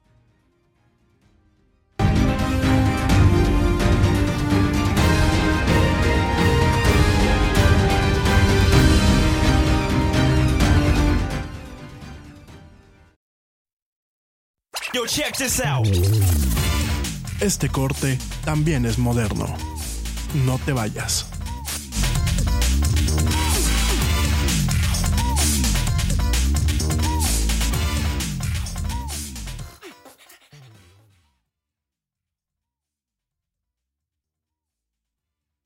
This podcast is brought to you by ESET, the global leaders in cybersecurity. ESET business solutions range from endpoint and mobile security to encryption, two factor authentication, and advanced threat detection. And they've just introduced their new endpoint security management platform called ESET Protect. The ESET Protect business security bundles take security to a whole new level. For small businesses and MSPs, I recommend ESET Protect Advanced to cover all your security bases. ESET Protect Advanced includes endpoint protection, cloud sandboxing for advanced threat detection and prevention, full disk encryption, file server security, and cloud based console. Right now, you can save 20% with this limited time offer. So you're not only getting best in class cloud managed protection against advanced attacks, you're enjoying a significant discount. Not yet convinced? Don't worry. You can also get a free trial and an interactive demo at business.eset.com/radio. Get 20% off ESET's new business cybersecurity bundle, ESET Protect Advanced, at business.eset.com/radio. Nada es más importante que la salud de tu familia. Y hoy todos buscamos un sistema inmunológico fuerte y una mejor nutrición. Es por eso que los huevos Egglands Best te brindan más a ti y a tu familia. En comparación con los huevos ordinarios, Egglands Best te ofrece 6 veces más vitamina D y 10 veces más vitamina E, además de muchos otros nutrientes importantes, junto con ese sabor delicioso y fresco de la granja que a ti y a tu familia les encanta. Todos queremos lo mejor para nuestras familias. Entonces, ¿por qué no los mejores huevos? Solo Egglands Best. Mejor sabor, mejor nutrición, mejores huevos. Yeti.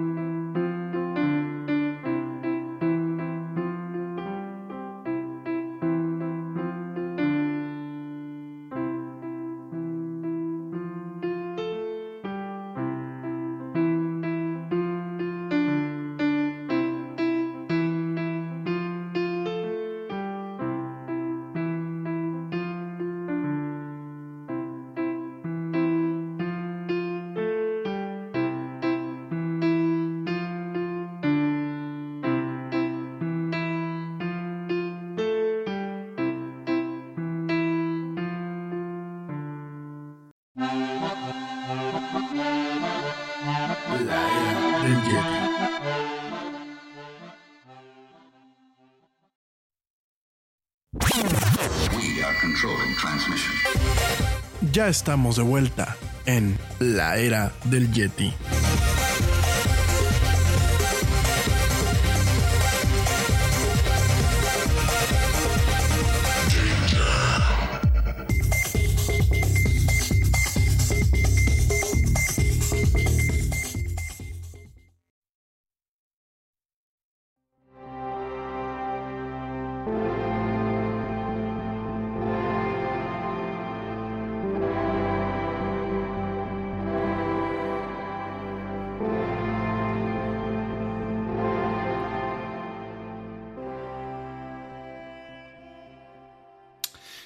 Estamos de vuelta en esto que es la era del Yeti.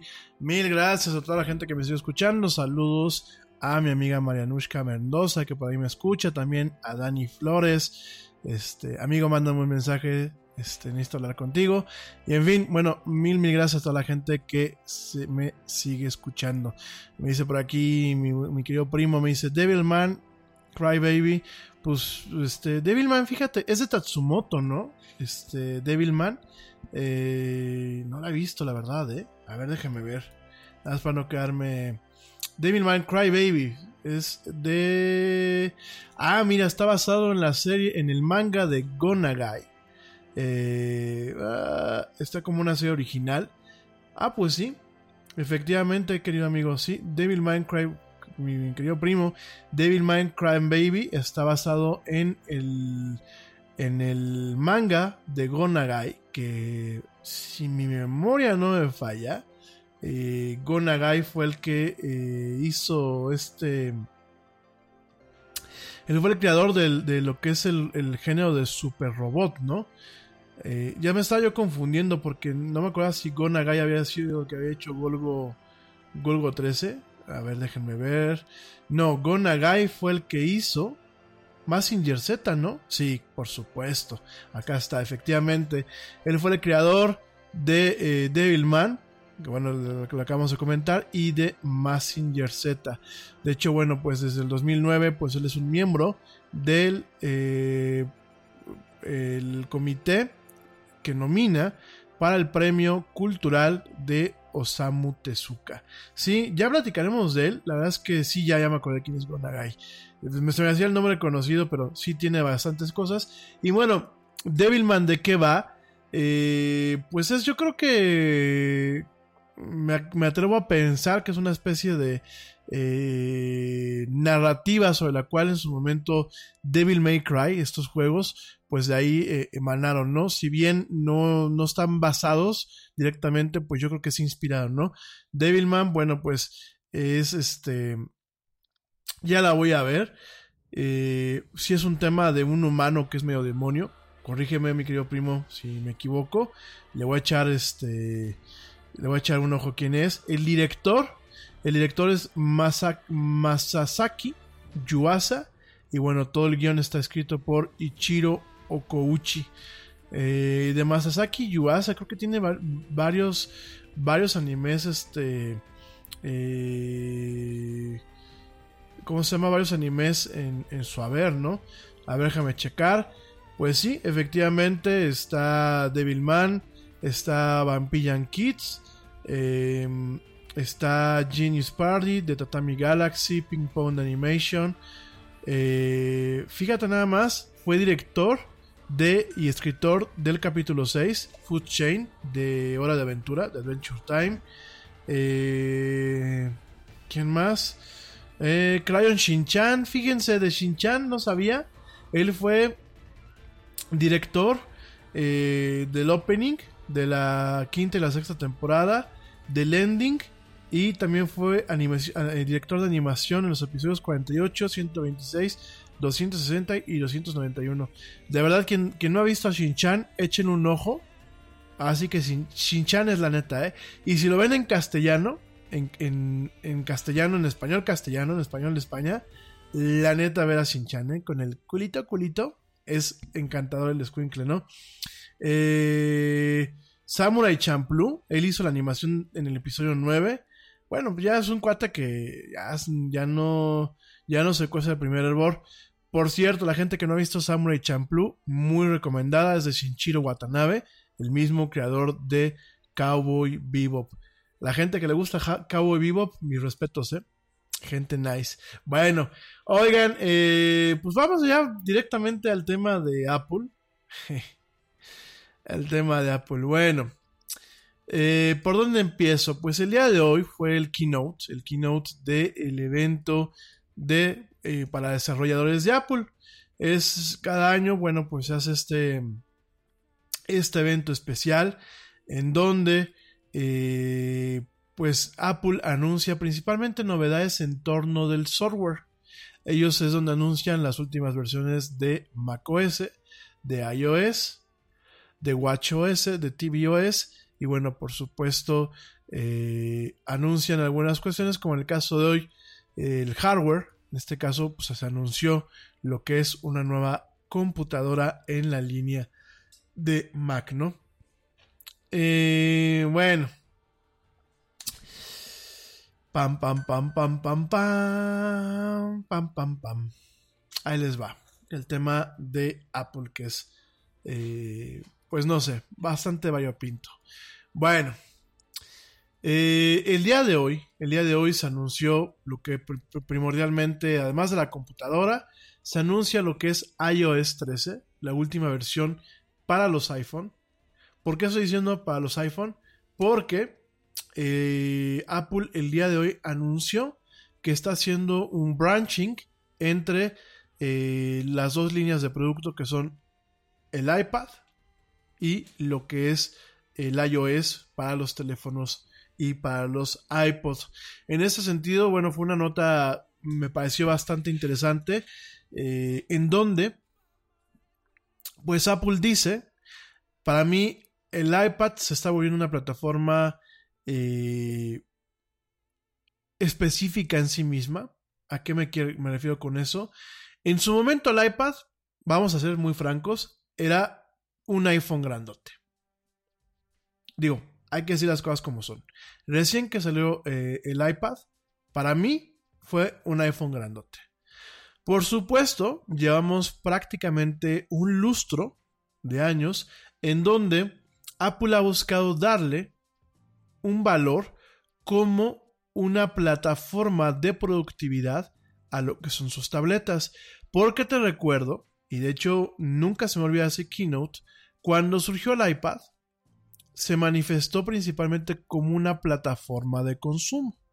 ¿En qué sentido? Bueno, pues ibas a poder leer libros, ibas a poder ver videos, ibas a poder navegar, bueno, pues en una pantalla relativamente grande, ibas a tener ciertas cuestiones de comunicación, como lo es la parte de correo, como lo es la misma parte del navegador, pero todo, todo iba encaminado principalmente a un acto de consumo. ¿Por qué? Porque el acto de creación o de productividad era una, un, campo, un área totalmente específica para lo que eran las computadoras móviles. Una, una, notebook, una, en este caso, pues la MacBook Pro, ¿no? O una MacBook, una MacBook Air. ¿Qué pasa? Bueno, a lo largo del tiempo, esto, pues en parte a un empuje que ha habido por parte de los usuarios y también, pues, eh, un empuje que ha habido por parte de los desarrolladores de aplicaciones, pues nos toca ver ahora eh, una plataforma en donde tenemos, por ejemplo, Office de Microsoft, donde, bueno, tienes Word, Excel, eh, PowerPoint, prácticamente versiones que se aproximan bastante a las versiones de las computadoras portátiles o de escritorio. Tenemos inclusive, como lo platicamos el año pasado, pues una versión de Photoshop que funciona pues como la versión de la computadora, Realmente eh, Adobe se está jugando aquí varias cosas y está creando, pues en muchos aspectos, un análogo eh, para la tablet de lo que es su, una de sus aplicaciones insignia. Y eh, pues llevamos un rato que en donde realmente el iPad ha dejado mucho este tema de solamente consumir para volverse una herramienta de productividad y de creación en donde, bueno, pues realmente eh, es como un puente entre lo que es el formato o en la plataforma móvil y portátil con la versatilidad de una tablet y eh, la plataforma eh, portátil con el poder de una máquina de escritorio, ¿no? Entonces, eh, con todo esto, con todo esto, hoy salió lo que es el, el, jefe de software de Apple, Craig Federini, y bueno, comentó que hay varios cambios importantes para lo que es el iPad y directamente se está haciendo un split, se está haciendo un, nuevo branch o un fork de lo que es iOS para formar un nuevo sistema operativo que se llama iPad OS o iPad 2 directamente para eh, integrarse de una forma más precisa con lo que es estas tabletas, ¿no? Eh, dentro de lo que tiene, bueno, pues qué es lo que incluye esta nueva plataforma o este nuevo sistema operativo. Incluye, bueno, una pantalla de inicio con eh, ciertos widgets que se pueden expandir junto con lo que son eh, los iconos de las aplicaciones. de alguna forma, pues están tratando de poner lo que se tiene eh, tanto en iPhone como en macOS, esta barrita donde puedes tener el clima, las fotos y eso, esto se va a poder tener directamente ya junto con los iconos de arranque en lo que es el home screen de las iPads, esto debido al iPad OS.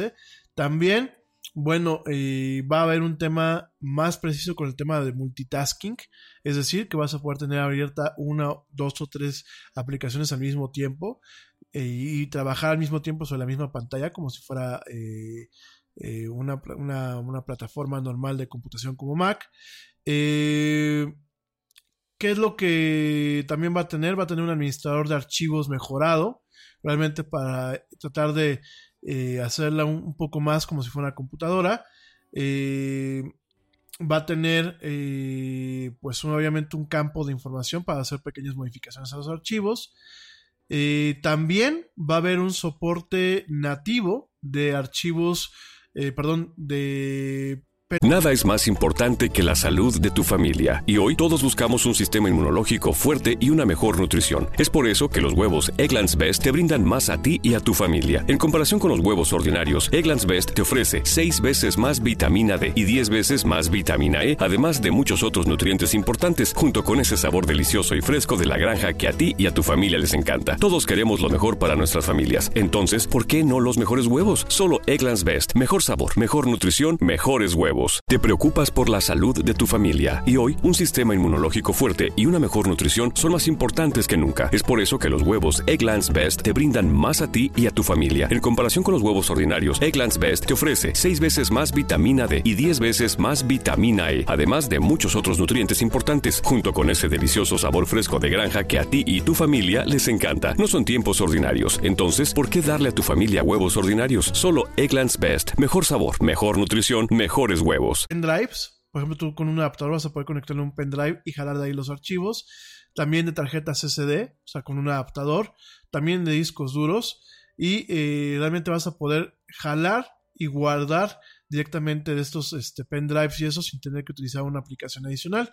Además, vas a poder importar ciertas fotografías en aplicaciones como Photoshop y Lightroom sin tener que utilizar eh, plataformas intermedias, ¿no? Además, bueno, pues, eh, comenta Apple que se está eh, mejorando lo que es el navegador Safari para contar con una navegación prácticamente como que se tiene en el escritorio y también con un administrador de descargas, es decir, tú vas a poder descargar documentos y varias cosas directamente como si fuera una computadora.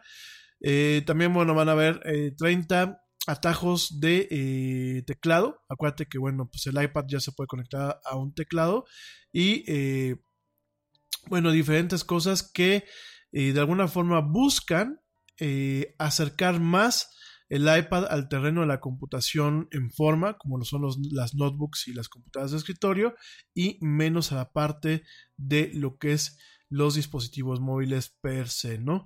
Entonces, bueno, realmente eh, es una separación bastante interesante. Es una separación eh, en donde, bueno, estamos viendo un tipo nuevo de código, en donde muy seguramente a Apple le permitirá optimizar el sistema operativo del iPad. Hay que recordar que, bueno, iOS tiene diferentes imágenes, pero el código principal pues eh, es el mismo tanto para el iPhone como para el iPod como para el iPad. Y aquí lo que me da la idea es que, bueno, van a construir sobre la base de lo que es el iOS que se tiene ahorita, pero seguirán con un camino totalmente diferente que realmente optimice el tema de los iPads. Quizás en algún momento, quizás en algún momento, me atrevo yo a pensar, eh, Apple está interesado en darle carpetazo a la línea de computadoras portátiles de las MacBook. Sí, ni Dios lo quiera. O sea, claro que a mí no me anima eso. A lo mejor en unos 10 años, así como veo las locuras que hacen, bueno, quizás ya no veamos computadoras portátiles y directamente veamos estas tablets, ¿no? Que de alguna forma, bueno, pues lo, hemos visto con Microsoft, con el tema de la Surface, la línea Surface y eh, Surface Pro y la Surface Book. Pero bueno, ya platicaremos eso más adelante. Ahora bien, ¿qué también se lanzó el día de hoy? Se lanzó Apple iOS 13 eh, o 13, si lo quieren decir en inglés. Eh, esto, bueno, pues realmente es para el iPhone y para el iPod. Te recuerdo que justamente hace una semana se lanzó un nuevo iPod. Y bueno, ¿qué es lo que tiene esta nueva versión? Principalmente se caracteriza que tendrá un rendimiento aún, aún más optimizado y mejorado, que le va a dar vida eh, nueva a dispositivos viejos, no solamente al teléfono del año. En ese sentido, eh, inclusive se comenta de que eh, cosas como Face ID se eh, activará y desbloqueará 30% más rápido y que las aplicaciones se lanzarán mm, eh, casi al doble de rápido que en la versión de iOS 12, ¿no? También algo interesante es que va a tener un modo oscuro, este modo que se ha puesto de moda tanto en Windows como en Mac, bueno, pues ya llega este modo oscuro a lo que son los iPhones y los iPods. Y bueno, en ese sentido, vamos a poder contar con eh, aplicaciones y con configuración en donde pues todo se va a ver en este modo oscuro, en este modo ahumado, ¿no? También por primera vez en un teléfono pues de Apple vamos a tener un teclado eh, con la capacidad de hacer swipe. Digo, ya existen varios teclados de esta forma, de hecho no es nuevo, vienen desde que existía Sambayan de Nokia. Sin, y en, pues realmente la gente que utiliza Android lleva muchísimo tiempo con esta capacidad. Sin embargo, bueno, pues Apple ahora está lanzando de forma nativa su teclado para competir contra SwiftKey, eh, SwiftKey que es de, de, Microsoft, Swipe o Gboard.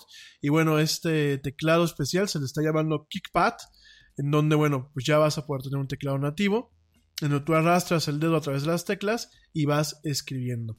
Asimismo, también va a haber una nueva aplicación de reminders o de recordatorios mejorada, en donde, bueno, pues se van a manejar diferentes categorías como para hoy, eh, calendarizados eh, con banderita o, todos los este, recordatorios y además eh, aquí vamos a ver un enfoque de inteligencia artificial ya que cuando tú escribas el tipo de recordatorio que tú quieres eh, guardar en, la aplicación, automáticamente te van a sugerir cuándo quieres que se te recuerde. Además de tener la capacidad de etiquetar contactos y de ser recordado cuando pues tú de que abras su hilo en lo que es iMessages o bien de que le llames por teléfono, ¿no? Además de que, bueno, van a quitar este, esta textura de papel que tenían en esta parte de los recordatorios y lo van a hacer más acorde a la versión eh, actual de iOS, ¿no? También vienen actualizaciones a lo que es Apple Mail, el módulo de correo de, de iOS, Notes y lo que es Safari. En ese sentido, bueno, pues Apple Mail va a tener una nueva forma para poder renderear los mensajes, es decir, que, que se vean bien. Safari, bueno, pues va a tener formas más optimizadas de renderear todo lo que son los sitios web. Y la aplicación Notes vas a poder tener una vista de galería para ver todas tus notas al mismo tiempo, ¿no? Asimismo, se comentó que Apple Maps está completamente rediseñando lo que es eh, esta plataforma o esta aplicación para poder competir contra Google Maps. Y bueno, además de corregir aquellos errores que Apple Maps durante mucho tiempo tuvo, bueno, pues van a tener también un modo de calle que es prácticamente lo mismo que Google Street View y que bueno, realmente estos mapas optimizados van a estar disponibles hasta el final del 2019 e internacionalmente en el 2020, ¿no? Eh, mapas totalmente optimizados, mapas mejorados. Por ahí, bueno, pues habrá un tema de privacidad en donde eh, vas a poder eh, permitir que una aplicación solamente tenga acceso a tu ubicación una sola vez en vez de estar haciéndolo como hasta el momento, que puedan checar varias veces. También se está lanzando una característica nueva que se llama Sign In with Apple, en donde, bueno, pues tú vas a poder conectarte a ciertos servicios directamente utilizando el perfil de Apple, al igual que lo haces con Amazon o con Facebook. Los usuarios van a poder eh, conectarse a Face ID y crear una nueva cuenta para cualquier servicio sin la necesidad de revelar cualquier tipo de información personal. Y eh, las cuentas de iCloud eh, van a poder crear de forma automática nuevas direcciones de correo electrónico privadas en, em, en, una, en, una, base de aplicación por aplicación para evitar que pues las cuentas, las, aplicaciones y los servicios tengan acceso a tu cuenta de correo principal y te estén spameando o te estén mandando correo molesto a tu buzón, ¿no? Eso, bueno, pues en temas de privacidad, también, bueno, vamos a tener, por fin, después de tanto tiempo, vamos a tener lo que es, eh, dentro de lo que es iMessage, vamos a tener fotos de perfil y estatus. De alguna forma, bueno, pues nos estamos sumando al tema de lo que es WhatsApp y Facebook, Facebook Messenger, al igual que eh, Telegram. Y bueno, eh, Apple por fin, ya que muchos de sus demos siempre tenían eh, los contactos, pues nombres y, fotos, pues ahora eh, Apple en el caso de iMessage vamos a poder tener pues directamente una foto, el nombre y los mensajes de estatus, ¿no? Además de que bueno, vamos a poder utilizar el Memoji, que bueno, ya conocemos varios que es el Memoji, y vamos a poder utilizar como una foto de perfil y además eh, Apple va a agregar varias opciones para personalizar los memojis como maquillaje, como sombreros, como lentes, como eh, joyería, eh, accesorios como aretes, AirPads, este, bueno, de todo un poco y vamos a poder convertir los memojis como si fueran stickers de la misma forma en la que Bitmoji hoy lo hace, ¿no? Y bueno, esos paquetes de stickers también se van a poder utilizar como emoji y como stickers en otras eh, aplicaciones como WeChat y Telegram, ¿no? Además de todo eso, eh, también van a, haber nuevas herramientas para editar fotografía y video. Ya no vamos a tener que tener una, una aplicación aparte en iOS para poder editar video más o menos de forma profesional o de forma rápida va a haber un nuevo módulo o una nueva aplicación que se llama Find My, en donde, bueno, esta aplicación va a reemplazar lo que es Find My Friends y Find My iPhone. Directamente se van a unificar en una sola aplicación y la cual va a utilizar ciertas eh, trucos interesantes para formar una red de mesh o una mesh network en donde aunque tú tengas un teléfono apagado, tengas algún dispositivo apagado, eh, con la red de Bluetooth de bajo poder que van a formar esos dispositivos, muy seguramente tengas suerte de encontrar pues lo que puede ser un Apple Watch, lo que pueden ser los audífonos como los AirPods, ¿no? Ya platicaremos eso a fondo cuando lo lance directamente Apple. Y bueno, además de todo eso, va a tener un módulo integrado de almacenamiento externo en donde yo le conecto un dongle directamente a mi teléfono y voy a poder jalar archivos directamente desde tarjetas SD o bien desde eh, pendrives para poderlas importar y utilizar directamente con todo el teléfono. iOS 13 va a estar disponible para todos los iPhones, empezando eh, con el iPhone 6S, es decir, que los usuarios del iPhone 5S y del iPhone 6, pues ya, ya no les va a tocar este, poder descargar esta versión y eh, una versión de desarrollo eh, pues va a estar disponible eh, a partir del día de hoy, ¿no? Ese es uno de los lanzamientos que vieron en el caso de, de del iPhone, ¿no? Ahora bien, digo, ya, ya lo vamos a platicar más a profundidad en la semana qué es lo que se viene también para WatchOS 6. Te recuerdo que, bueno, WatchOS pues es el, sistema operativo para los relojes Apple Watch. Y bueno, pues directamente eh, lo que viene a esta, a esta plataforma van a ser nuevas carátulas. De hecho, bueno, pues ya van a ver este carátulas muy originales como relojes analógicos, con relojes con diferentes eh, tamaños de letras, en fin, van a ser verdaderamente nuevas carátulas que van a brillar por su diseño gráfico, eh, y además bueno con la capacidad de mostrar información adicional además de todo esto Apple está trayendo nuevas aplicaciones a, este, a esta plataforma, incluyendo una calculadora, la capacidad de producir eh, audiolibros y la capacidad de grabar memorándums de voz, ¿no? Algunas aplicaciones van a poder ser capaces de correr de forma local en el reloj sin la necesidad de tener una conexión al iPhone, lo cual, bueno, pienso yo que hará más ágil a la apertura de estas aplicaciones. Y además, bueno, nuevas eh, interfaces de programación van a permitir que haya aplicaciones que puedan directamente eh, jalar el audio desde el teléfono al reloj y eh, que puedan leer pues datos de una forma más, más amplia datos como video directamente desde el teléfono al reloj como antes no se podía no Además de todo esto, va a haber una nueva tienda de aplicaciones exclusivamente para WatchOS 6, que bueno, te va a permitir eh, pues buscar, pagar y descargar aplicaciones directamente desde el reloj, ¿no? Además de que desde esta plataforma vas a poder descargar algunas actualizaciones a estos wearables, ¿no? Asimismo, bueno, vienen con dos características muy interesantes. La primera es eh, una, característica que tiene para cuidar lo que son nuestros oídos. El reloj te va a avisar cuando detecte que estás en un, en un entorno que puede ser dañino para tus oídos por el tema de los decibeles y te va a hacer una alerta para que te uses este, tapones de oído o te alejes de ese, ese entorno, ¿no? Además, para las chicas y para las damas, Apple está agregando un rastreador del ciclo mensual que bueno les va a permitir a las mujeres monitorear su, su, ciclo y recibir notificaciones dentro de lo que son sus ventanas de fertilidad, así como cuando les puede llegar su menstruación. Esta característica va a funcionar también en el iPhone sin la necesidad de tener un Apple Watch, ¿no? Todo esto, bueno, pues cuando va a salir, yo calculo que saldrá en otoño.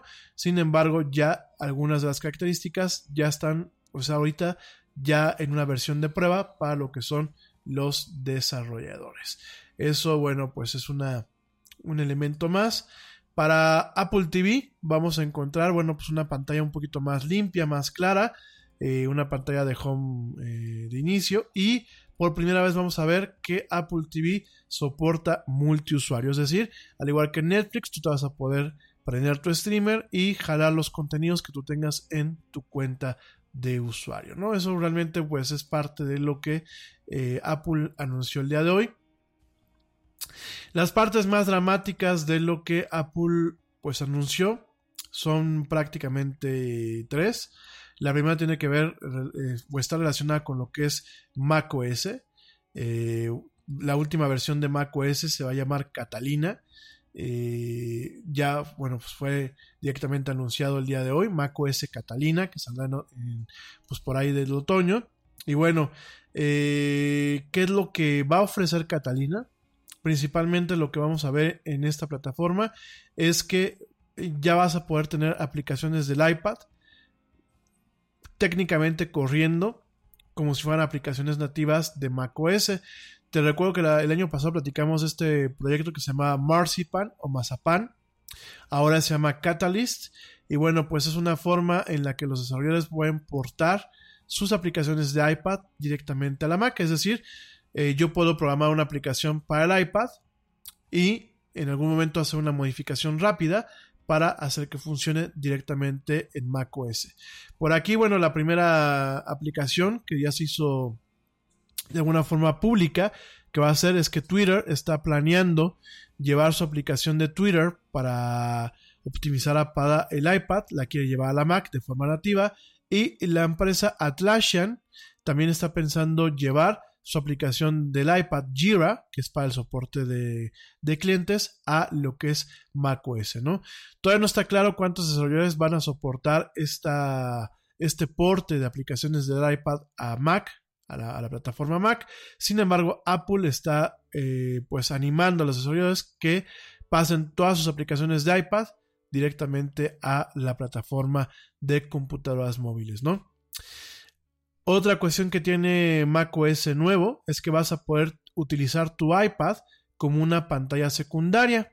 en una Mac, ya sea en una, en iMac o en una MacBook Pro. En ese sentido, bueno, pues hay una funcionalidad que se le conoce como Sidecar, que va a permitir utilizar pues el iPad como una pantalla secundaria. Ya existen algunas aplicaciones como Luna o Duet Display que bueno pues han soportado esto durante mucho tiempo en macOS. Sin embargo ahora Apple lo está introduciendo de forma nativa no en este sentido pues el iPad ya se va a poder utilizar como una pantalla adicional e inclusive vas a poder utilizar el Apple Pencil eh, y el iPad como una tableta, una tableta como las de Wacom. Nada es más importante que la salud de tu familia y hoy todos buscamos un sistema inmunológico fuerte y una mejor nutrición. Es por eso que los huevos Egglands Best te brindan más a ti y a tu familia. En comparación con los huevos ordinarios, Egglands Best te ofrece 6 veces más vitamina D y 10 veces más vitamina E, además de muchos otros nutrientes importantes, junto con ese sabor delicioso y fresco de la granja que a ti y a tu familia les encanta. Todos queremos lo mejor para nuestras familias. Entonces, ¿por qué no los mejores huevos? Solo Egglands Best. Mejor sabor, mejor nutrición, mejores huevos. Nada es más importante que la salud de tu familia. Y hoy todos buscamos un sistema inmunológico fuerte y una mejor nutrición. Es por eso que los huevos Egglands Best te brindan más a ti y a tu familia. En comparación con los huevos ordinarios, Egglands Best te ofrece 6 veces más vitamina D y 10 veces más vitamina E, además de muchos otros nutrientes importantes, junto con ese sabor delicioso y fresco de la granja que a ti y a tu familia les encanta. Todos queremos lo mejor para nuestras familias. Entonces, ¿por qué no los mejores huevos? Solo Egglands Best. Mejor sabor, mejor nutrición, mejores huevos. en donde vas a poder utilizar una aplicación como Illustrator o Photoshop o Final Cut, pues directamente como se utilizan hoy en día las, las, las tabletas Wacom, como la Graphire o como la Intros o como la eh, esta, esta tablet grande que a mí me encanta mucho, que es una pantalla directamente. Déjame te digo cómo se llama. Cintiq, perdónenme. Cintiq, bueno, pues ya quizás no tengas la necesidad de comprar una tablet de Wacom, directamente con que tengas un iPad, vas a poder utilizar esta funcionalidad de forma inalámbrica, ¿no? Eh, además de todo eso, pues vamos a tener una aplicación que se llama Find My, que ya te lo platicaba. Y fíjense que algo que me gustó mucho es que va, va a haber ahora un cierre de activación o un candado de activación que llega a las Macs, prácticamente a todas las Macs, en donde si te roban tu Mac, ya sea tu notebook o tu computadora de escritorio, si no la pueden activar, la máquina no va a funcionar. Esto es muy similar con lo que pasa con los iPhones y con los iPads, ¿no? Entonces, bueno, creo que eso es bastante interesante. Ojalá que se implemente, pues, prácticamente en todas las computadoras que están ahorita en el mercado no solamente las más nuevas, sino también a lo mejor del 2015 para atrás. Y bueno, es muy interesante lo que están haciendo en ese sentido Apple en la plataforma de macOS, ¿no? La otra parte que es muy polémica o que de alguna forma generó un interés especial el día de hoy Apple con esta conferencia es que por fin iTunes muere. Así como lo escuchas, iTunes como lo conocemos fallece a partir de macOS Catalina, es decir, a partir de otoño ya no vamos a tener una aplicación como iTunes, vamos a tener tres aplicaciones, una que es Apple Music, que es lo mismo que tenemos en el iPhone, vamos a tener una aplicación de podcast por separado, por eso les decía al, principio del programa, eh, que ya realmente no va a poder decir la tienda de iTunes de podcast, ya iTunes de verdad está desapareciendo, entonces vamos a tener Apple Music, que pues va a ser la aplicación para tocar música. Vamos a tener, eh, y para comprarla, vamos a tener una aplicación que se llama Podcast, como está actualmente en el iPhone. Esto también para macOS. Y vamos a tener una, aplicación que se llama Apple TV, también para macOS. Es decir, van a haber tres aplicaciones de forma individual. Ahora, si tú me preguntas eh, cómo vas a poder sincronizar tu, tu iPhone o actualizarlo y eso, cuando tú conectes el iPhone, a la computadora, directamente si es una Mac, vamos, el Finder va a cargar una configuración especial para poder actualizar el iPhone, para poder formatearlo, para poder limpiarlo y para poder eh, sincronizarlo, ¿no? Realmente está separando Apple en tres diferentes eh, aplicaciones, lo que es su ecosistema de consumo de contenidos. Y bueno, como te lo acabo de comentar, iTunes, pues prácticamente hoy hoy se declara que es una cosa del pasado, que va a fallecer y que a partir de las siguientes versiones de macOS, como es este caso Catalina, ya no va a estar iTunes disponible. Aquí la pregunta es, ¿qué va a pasar con la gente que tenemos Windows también? ¿Vamos a seguir teniendo un iTunes para poder sincronizar el teléfono? ¿O va a haber una versión de Apple Music que tenga esta característica? No se ha comentado eso, habrá que verlo. Sin embargo, bueno, pues eso es lo que está pasando. Adiós iTunes, goodbye, en paz descanse y bienvenido pues estos tres aplicaciones individuales para consumir contenidos de Apple, ¿no? Y bueno, pues a grosso modo, estas son algunas de las noticias que pasaron el día de hoy en el tema de Apple. Antes de terminar el tema y de irme, pues como decía Steve Jobs, ¿hay algo más? Sí, efectivamente hay algo más. Y en este caso, pues bueno, ese algo más es una nueva computadora, se llama Mac Pro. Digo, el Mac Pro no es algo nuevo, hay que acordarse que durante mucho tiempo ha existido esta plataforma. En su momento, pues era esta máquina que parecía un rallador de queso. De hecho, la versión nueva, pues parece más todavía un rallador de queso. Hay que recordar que hace unos años, a principios de esta década, eh, Apple lanzó la Mac Pro en el formato de cesto de basura. Hay que recordar que había unos cilindros de color negro muy bonitos, pero parecían botes de basura. Y bueno, eh, por fin, después de que los profesionales estuvieron pide y pide el tema de lo que es el Mac Pro, eh, una computadora totalmente para profesionales, pues bueno, el día de hoy se anuncia esta nueva máquina, ¿no? Eh, esta nueva máquina, pues, ¿qué tiene? Realmente, pues es una computadora normal, de hecho tiene, sí, buena parte de lo que es el diseño industrial de Apple, todo en aluminio, muy brillante. Sí, cuando uno la ve parece un rallador de queso o un rallador de papas.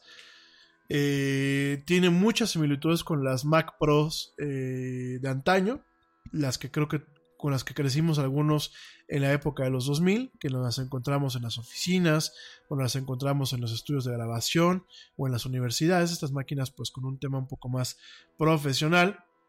Y bueno, pues realmente es una máquina eh, totalmente enfocada a lo que es el segmento eh, profesional de eh, lo que es el área de la computación. Es prácticamente pues una estación de trabajo. bueno, por aquí estoy viendo que el chasis se construyó alrededor de lo que es un marco, un marco, un soporte de lo que es este acero inoxidable. Los pies de abajo de la, de la computadora pueden ser reemplazados con rueditas para que tú puedas pues moverlo. Tiene pues dos, este, dos asas en la parte de arriba para que puedas cargarla. Eh, la máquina en sí en tema de diseño industrial está muy bonita. O sea, realmente, más allá de que parece un rallador de queso, está bonita, vamos a, a ser sinceros. Pero, hay un pero. Y un pero muy grande. Eh, en primer lugar, déjenme comenzar con las cosas buenas, ¿no? Eh, Apple promete que vas a poder eh, tener, pues, realmente un monstruo de máquina en esta, en esta máquina, valga la redundancia. vas a poder tener hasta 1.5 terabytes de memoria RAM, así como lo escuchas, 1.5 terabytes de memoria RAM, lo cual es una barbaridad, ya que la máquina cuenta con 12 ranuras para poder colocar memoria vas a poder tener un procesador de 28 núcleos, así como lo escuchas, un procesador de 28 núcleos de Intel, eh, un procesador Intel Xeon para estaciones de trabajo de 28 núcleos, hasta cuatro tarjetas gráficas o hasta cuatro GPUs, eh, utilizando bueno, algo que se le conoce como un módulo MPX. Este módulo MPX, bueno, va a permitir que la máquina sea actualizable y que de alguna forma no se vuelva obsoleta el día en que la compras. Además de que eh, va, se va a tener, bueno, pues más de una fuente de poder de, eh, bueno, una fuente de poder bastante amplia. No, no voy a meterme en tanto detalle técnico. Eh, a ver, mi gente, esta es una máquina un monstruo, ¿no? Es un maquinonón. Realmente yo lo vi y bueno, pues ya me estaba yo orgasmeando. Eh, ya saben que yo soy tecnosexual. Sí me gustan las Mac. Igual me gustan las PCs, pero me gustan mucho las Macs. Realmente este es el sueño de, de los que nos gustan las estaciones de trabajo. Pero, pues más allá de las cuestiones técnicas que te puedo decir, pues para muchos, por lo menos durante mucho tiempo, mientras la chamba no deje para más, este, y bueno, las cosas sigan así como con el, con el dólar como está aquí en México y como las cosas están pasando, pues definitivamente va a ser un sueño guajiro. ¿Por qué? Porque esta máquina, que es un maquinonón, tiene un precio. Y el precio, tristemente, el precio comienza en 5.999 dólares por la configuración estándar. Así como lo escuchas, pues es una máquina que aquí en México al tipo del cambio te va a costar 120 mil pesos. Claro, eso si el señor Slim y todas las cadenas que luego venden ese tipo de cosas no le cargan más la mano, porque conociendo cómo son las Apple Shop aquí en México, seguramente pues no va a costar 120 mil pesos, ¿no? Va a costar a lo mejor 180 mil o prácticamente 200 mil pesos, ¿no? Sí, yo sé, amigos, este, pues prácticamente es lo que cuesta un coche pequeño o un seguro de, de gastos médicos o pues un enganche para un buen coche de lujo. Pues sí, eh, ya mañana platicaremos de esta maquinita. Em, por aquí hay varios, varias eh, opiniones encontradas. Eh, yo personalmente reconozco que, bueno, pues es una estación de trabajo. Reconozco que no es para el mercado prosumer ni para el mercado del consumidor en general.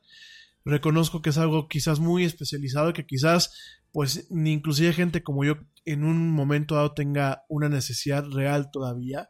Me parece que es una máquina principalmente para editar video, sobre todo porque, bueno, como lo plantea Apple, pues es una máquina que en la configuración más equipada vas a poder editar hasta eh, cuatro streams o cuatro flujos de video en 8K, en super ultra alta definición. Eh, creo yo que, bueno, van a ser máquinas para estudios, para empresas grandes, para realmente, pues, lugares que puedan pagar una máquina de estas. Pero, independientemente de todo esto, yo pienso humildemente que creo que Apple se está orinando fuera de la basílica, ¿no? Eh, sobre todo porque a lo mejor esta estación de trabajo, eh, en una configuración de Dell, o en una configuración de HP, o inclusive en una máquina armada por uno mismo, por aquí me pregunta mi primo, ¿me la va a comprar? Pues sí, primo, ¿cómo? Déjame ver este, si, me, si, si puedo hipotecar mis dos testículos, mis dos riñones y un cacho del hígado para que me alcance a comprar una máquina de estas, ¿no? Ah, porque espérate. Aguanta, eso es el costo por la pura máquina en la versión más estándar. Que la versión más estándar trae solamente 16 GB en memoria y un disco duro muy pinchurriento de 256 GB en estado sólido. Eh, bueno, no, no se dijo cuáles son las, cuál es el costo de las versiones más equipadas, pero bueno, el costo que te acabo de decir es solamente por la computadora, por el puro cerebro. Obviamente a esta máquina hay que comprar un monitor. Y Apple, que ya no sé si es Apple o es la nalga de las Kardashian, este, pues le entró el blink blink y dijo, voy a lanzar un monitor a la par de esta máquina, ¿no? Y está lanzando un monitor que se llama el Pro Display XDR, ¿no? Un monitor con un diseño industrial muy bonito, que coincide con esta máquina. Un monitor, este, bueno, que pinta ser totalmente profesional.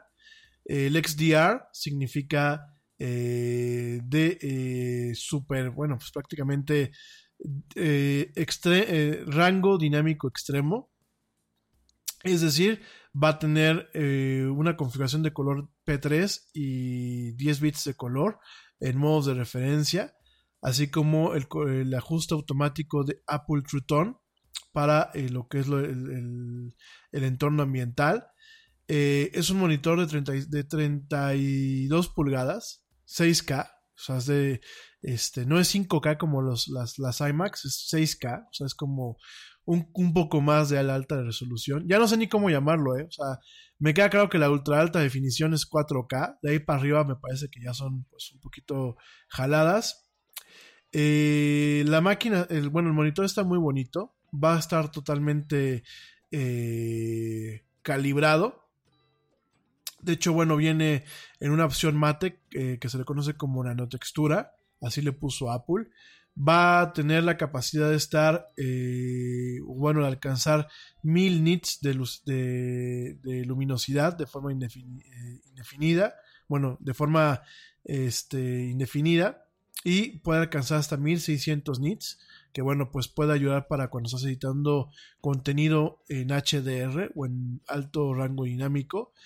Eh, digo, es un super monitor, la verdad está, está muy bonito, se, se ve padrísimo. Es eh, Apple está regresando al mercado de, de, de, fabricar monitores. Hay que recordar que hace unos años lo dejó. Realmente este, eh, solamente se enfocó en máquinas como las iMacs con los monitores. Eh, este monitor, te lo acabo de decir, es un, es un display LCD de 32 pulgadas, eh, totalmente calibrado con el tema del color y de la precisión de color. Eh, es una pantalla retina de 6K. Y bueno, el costo, ¿está sentado? Bueno, el costo es de 5 mil dólares, así como lo escuchas, o sea, un monitor que cuesta 5 mil dólares. O sea, va a costar casi lo mismo que la chingada máquina que, eh, que viene con, bueno, que vas a utilizar con este, con este monitor. Ah, pero aguanta. Apple, te acabo de decir, le salió lo Kardashian, ¿no? Entonces, cuando tú, yo te digo que te va a costar el monitor 5 mil dólares, es el puro monitor. Así como lo escuchas, tú, tú, tú puedes decirme, a ver, Rami, no te entiendo. O sea, pues, ¿qué más puedes esperar? Bueno, los monitores, pues usualmente es la pieza del monitor y siempre vienen con un stand o con un pedestal. Pues, ¿qué crees? En este caso, te digo, a Apple se le subió lo Kardashian o se, le, subió lo Warren Buffett y este monitor te va a costar 5 mil dólares sin el pedestal. Y tú me puedes decir, ah, el pedestal no va a costar tanto. No, el pedestal solamente te va a costar mil dólares adicionales. Así como lo escuchas, comprar este monitor de 32 pulgadas de Apple te va a costar, con su pedestal, te va a costar 6 mil dólares. Más la computadora, bueno, pues ya son...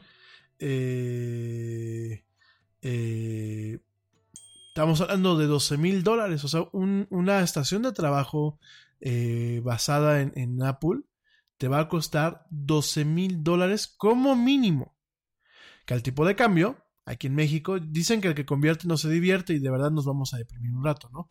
Pero al tipo de cambio son 240 mil pesos. Oigan, a ver, nada más por, por un tema de análisis y ya, ya, ya nos vamos a ir. Espérenme, ¿qué coche? ¿Qué coche? Me puedo comprar con 250 mil pesos. Fíjense, ¿qué coche nuevo me puedo comprar con, 200, con 250 mil pesos? Bueno, a ver, fíjense, me puedo comprar un Kia Rio Sedan.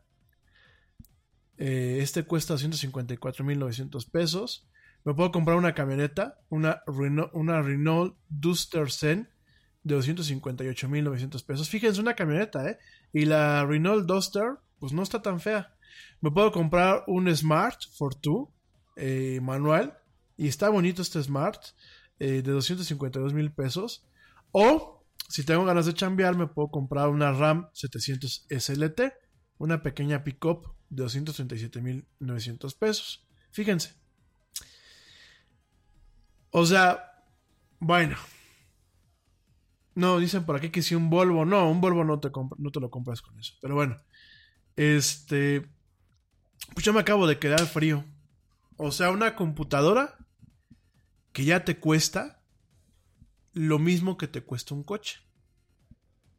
Digo, a ver, no es nuevo, gente. No es nuevo porque ah, en la década de los noventas existía esta empresa que se llamaba Silicon Graphics y Silicon Graphics te vendía en aquel entonces una estación de trabajo para todo lo que era visualización en 3D o para animación por computadora. Mucho de lo que llegamos a ver en aquella época en el cine, por ejemplo Terminator, comerciales y todo ese tipo de cosas, eran con esas máquinas, con estas Silicon Graphics. Entonces, no me extraña, o sea, de verdad no me extraña que hayan máquinas caras. Eh, lo que me extraña un poquito es que Apple, a pesar de que mucha gente, mucho, mucho tiempo en nuestras vidas levantábamos la ceja cuando veíamos una máquina que decía uno, oh, es que está más cara que una PC en comparación a una misma configuración. Pero bueno, hacías un análisis y decías, bueno, pues es que el sistema operativo de Mac, pues es, para mí, me rifa un poco más, este, es más asequible, es más accesible, eh, estás pagando el soporte, estás pagando, bueno, pues la integración totalmente del sistema, que no tienes que cargar drivers, que no tienes que cargar eh, cosas raras, que cuando tú la sacas de la caja prácticamente la máquina ya funciona. O sea, eh, de alguna forma lo que le llamaban el, lo que se le llama todavía el impuesto Apple, pues era, era justificable, ¿no? Y decías, bueno, pues a lo mejor la misma Dell me costaba dos mil, tres mil, cuatro mil pesos más, más, más económica, ¿no? Con una misma configuración. 100, 200 dólares, ¿no? 300 inclusive, que pues tú dices, ya es una máquina para trabajo, pues a lo mejor le echas un poquito más de conejo y dices, pues ahora le hago el sacrificio, ¿no? Oigan, pero ya hablar de un, una estación de trabajo, porque obviamente una estación de trabajo es, pues con el monitor, ¿no? De 12 mil dólares Claro, tú me vas a decir, oye Yeti, no a fuerza tienes que comprar el monitor. Pero igual estás hablando de una máquina que cuesta 6 mil dólares. Em, sobre todo porque, bueno, Apple mucho tiempo no era, la, no era una marca de lujo. Aquí me da la idea que pues, está vendiendo esto así por un tema de, oh, sí, somos una marca FIFI y somos una marca de lujo. No tanto por el tema profesional. O sea, yo me acuerdo que una Mac, una Mac Pro, pues claro, me voy al 2002, 2003, ¿no? Costaba a lo mejor, quiero pensar al tema de la inflación y al tema contemporáneo, a lo mejor te costaba, vamos a pensar, la configuración más, más, más equipada, que me tocó verla como estación de trabajo en la, universidad o como máquina para trabajo editorial, eh, por ejemplo, la que tenían en, en la editorial donde yo trabajé, creo que ya totalmente equipada, con un monitor especial, que no era de la marca Apple, sino era un monitor la CIE, que venía totalmente calibrado y venía con su HUD para poder trabajar en condiciones óptimas de color. Creo que la máquina en total había costado cerca de 3.300 dólares. Eh, más o menos eh, estoy tratando de, equipararlo a, a, lo que es el día de hoy, ¿no? Digo, 3.300 dólares ya es bastante, pero es una máquina de trabajo. Pero, oigan, 6.000 dólares Digo, porque seguramente esa misma configuración, a lo mejor la encontramos ligeramente más económica en Dell, en una estación de trabajo Precision, o ligeramente más económica armándola una misma, ¿no? Por supuesto, no, todo el mundo tiene ganas de armar una máquina uno mismo, me queda muy claro. Por supuesto, Dell es un monstruo muy diferente, a pesar de que yo toda buena parte de mi vida profesional este, fui fan de Dell, ¿no? Yo, yo voy a ser muy franco, ya mañana lo platicamos a profundidad. Yo creo que Apple genuinamente se está orinando fuera de la vacinica. Yo creo que Apple está sacando algo que quizás te lo compren los grandes estudios, quizás te lo compren realmente los ultra super mega pros, que a lo mejor en un proyecto saquen eh, el valor, eh, esa máquina y a lo mejor hasta para 10 máquinas más de estas. Pero creo que se está alejando realmente de lo que son los valores de las plataformas. Creo que ya le entró a la competencia de poder, poder ilimitado. Eh, a lo mejor tú me vas a decir, bueno, pues si esa máquina te dura 6, 7, 8 años, como lo que fue la Mac, la Mac Pro, que hay gente que la compró en el 2012 y todavía la tiene eh, operando ah, eh, totalmente en, algunos flujos de trabajo. hay gente que tiene Macs del 2010 y sigue con ellas.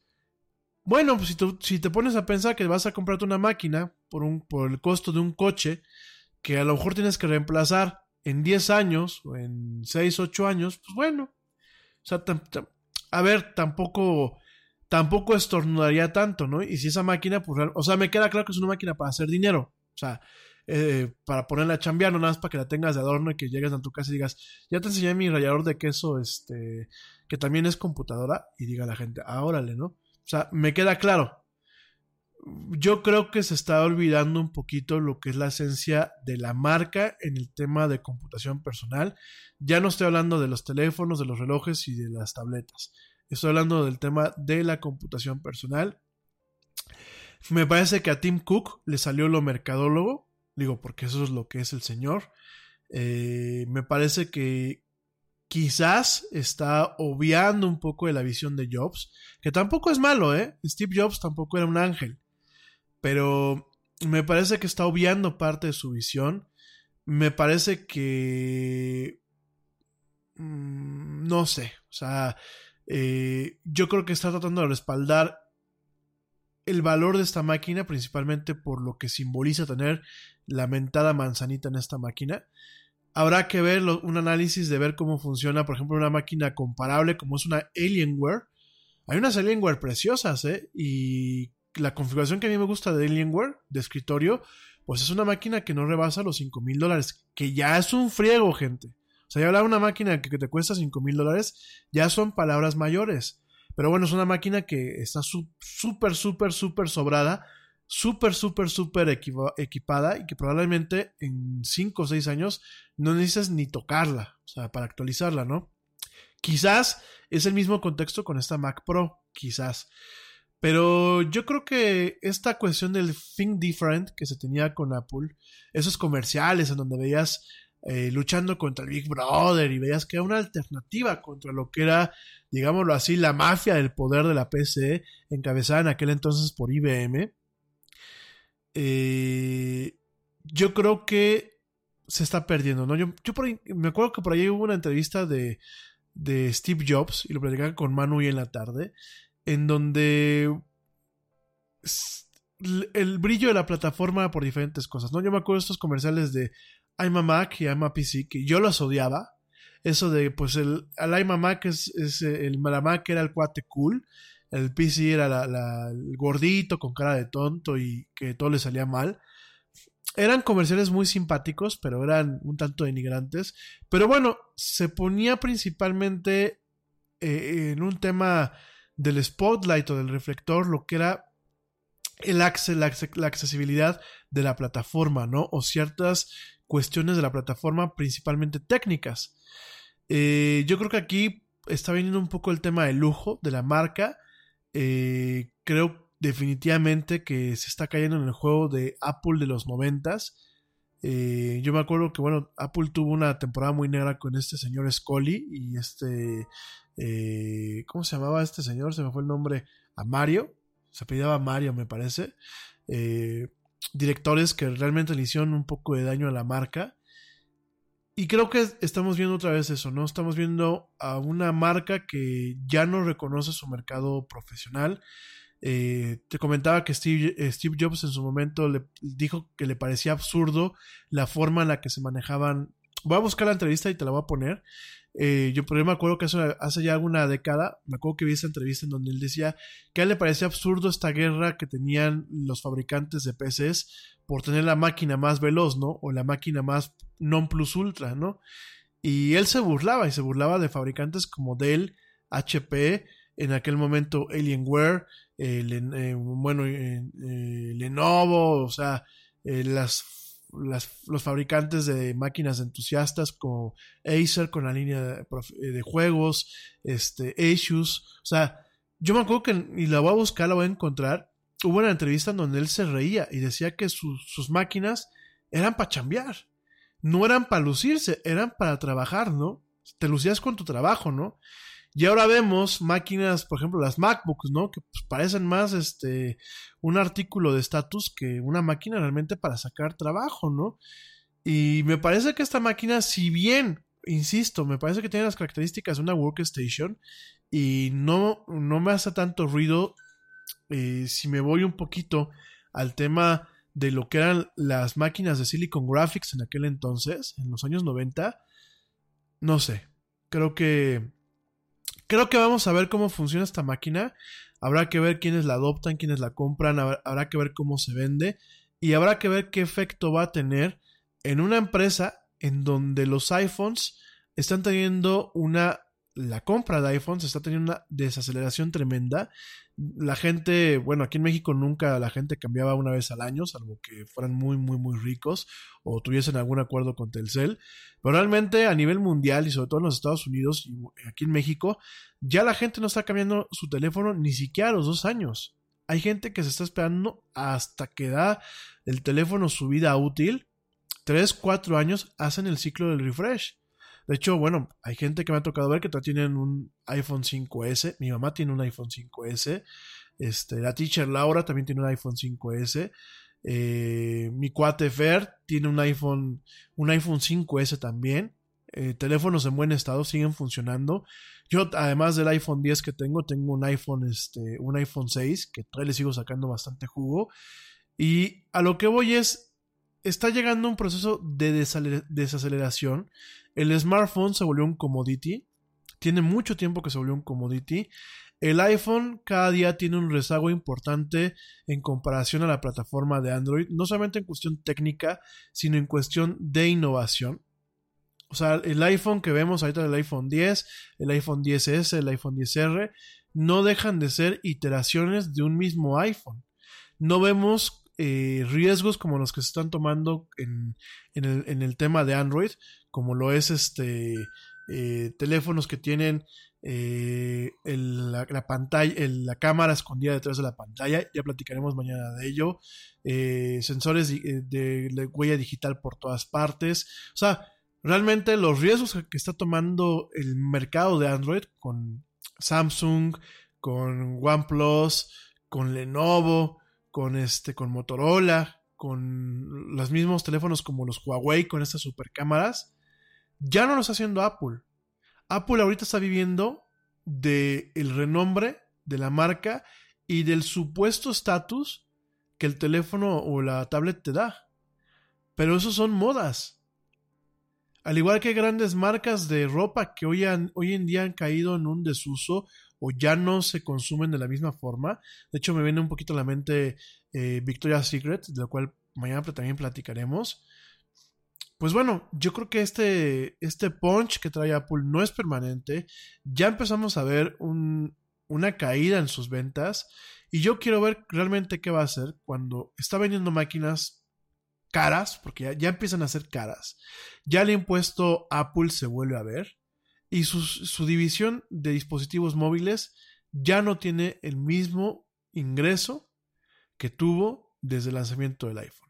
Pero bueno, en fin, mi gente, dos horas y media de programa. Ya les repuse el programa del jueves, si lo quieren ver así.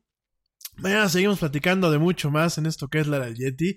Gracias a ti que me acompañaste en vivo hasta este punto de esta emisión y gracias a ti que me sigues acompañando hasta este punto y que me estás escuchando en diferido. Mil, mil gracias, nos escuchamos mañana en punto de las 7 pm hora central de la Ciudad de México en una emisión más de esto que es la del Yeti. Yo soy Rami Loaiza, pórtate mal, cuídate bien, peques que me escuchen, pórtense bien, no den lata.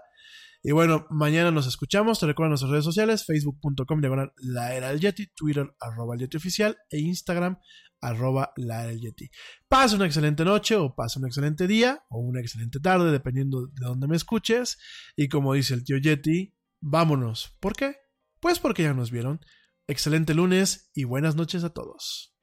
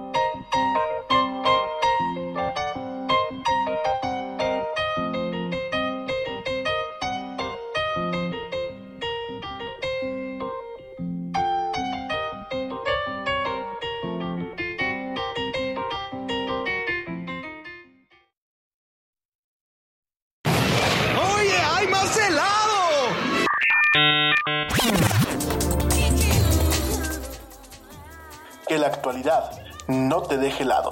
Te esperamos en la siguiente emisión de La Era del Yeti.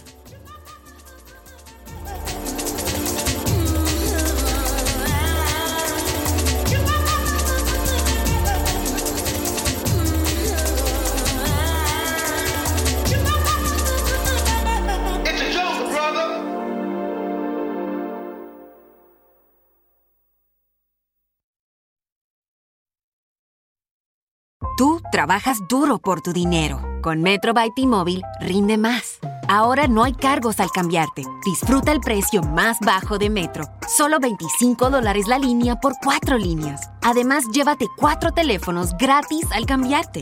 Metro by T-Mobile. Conquista tu día.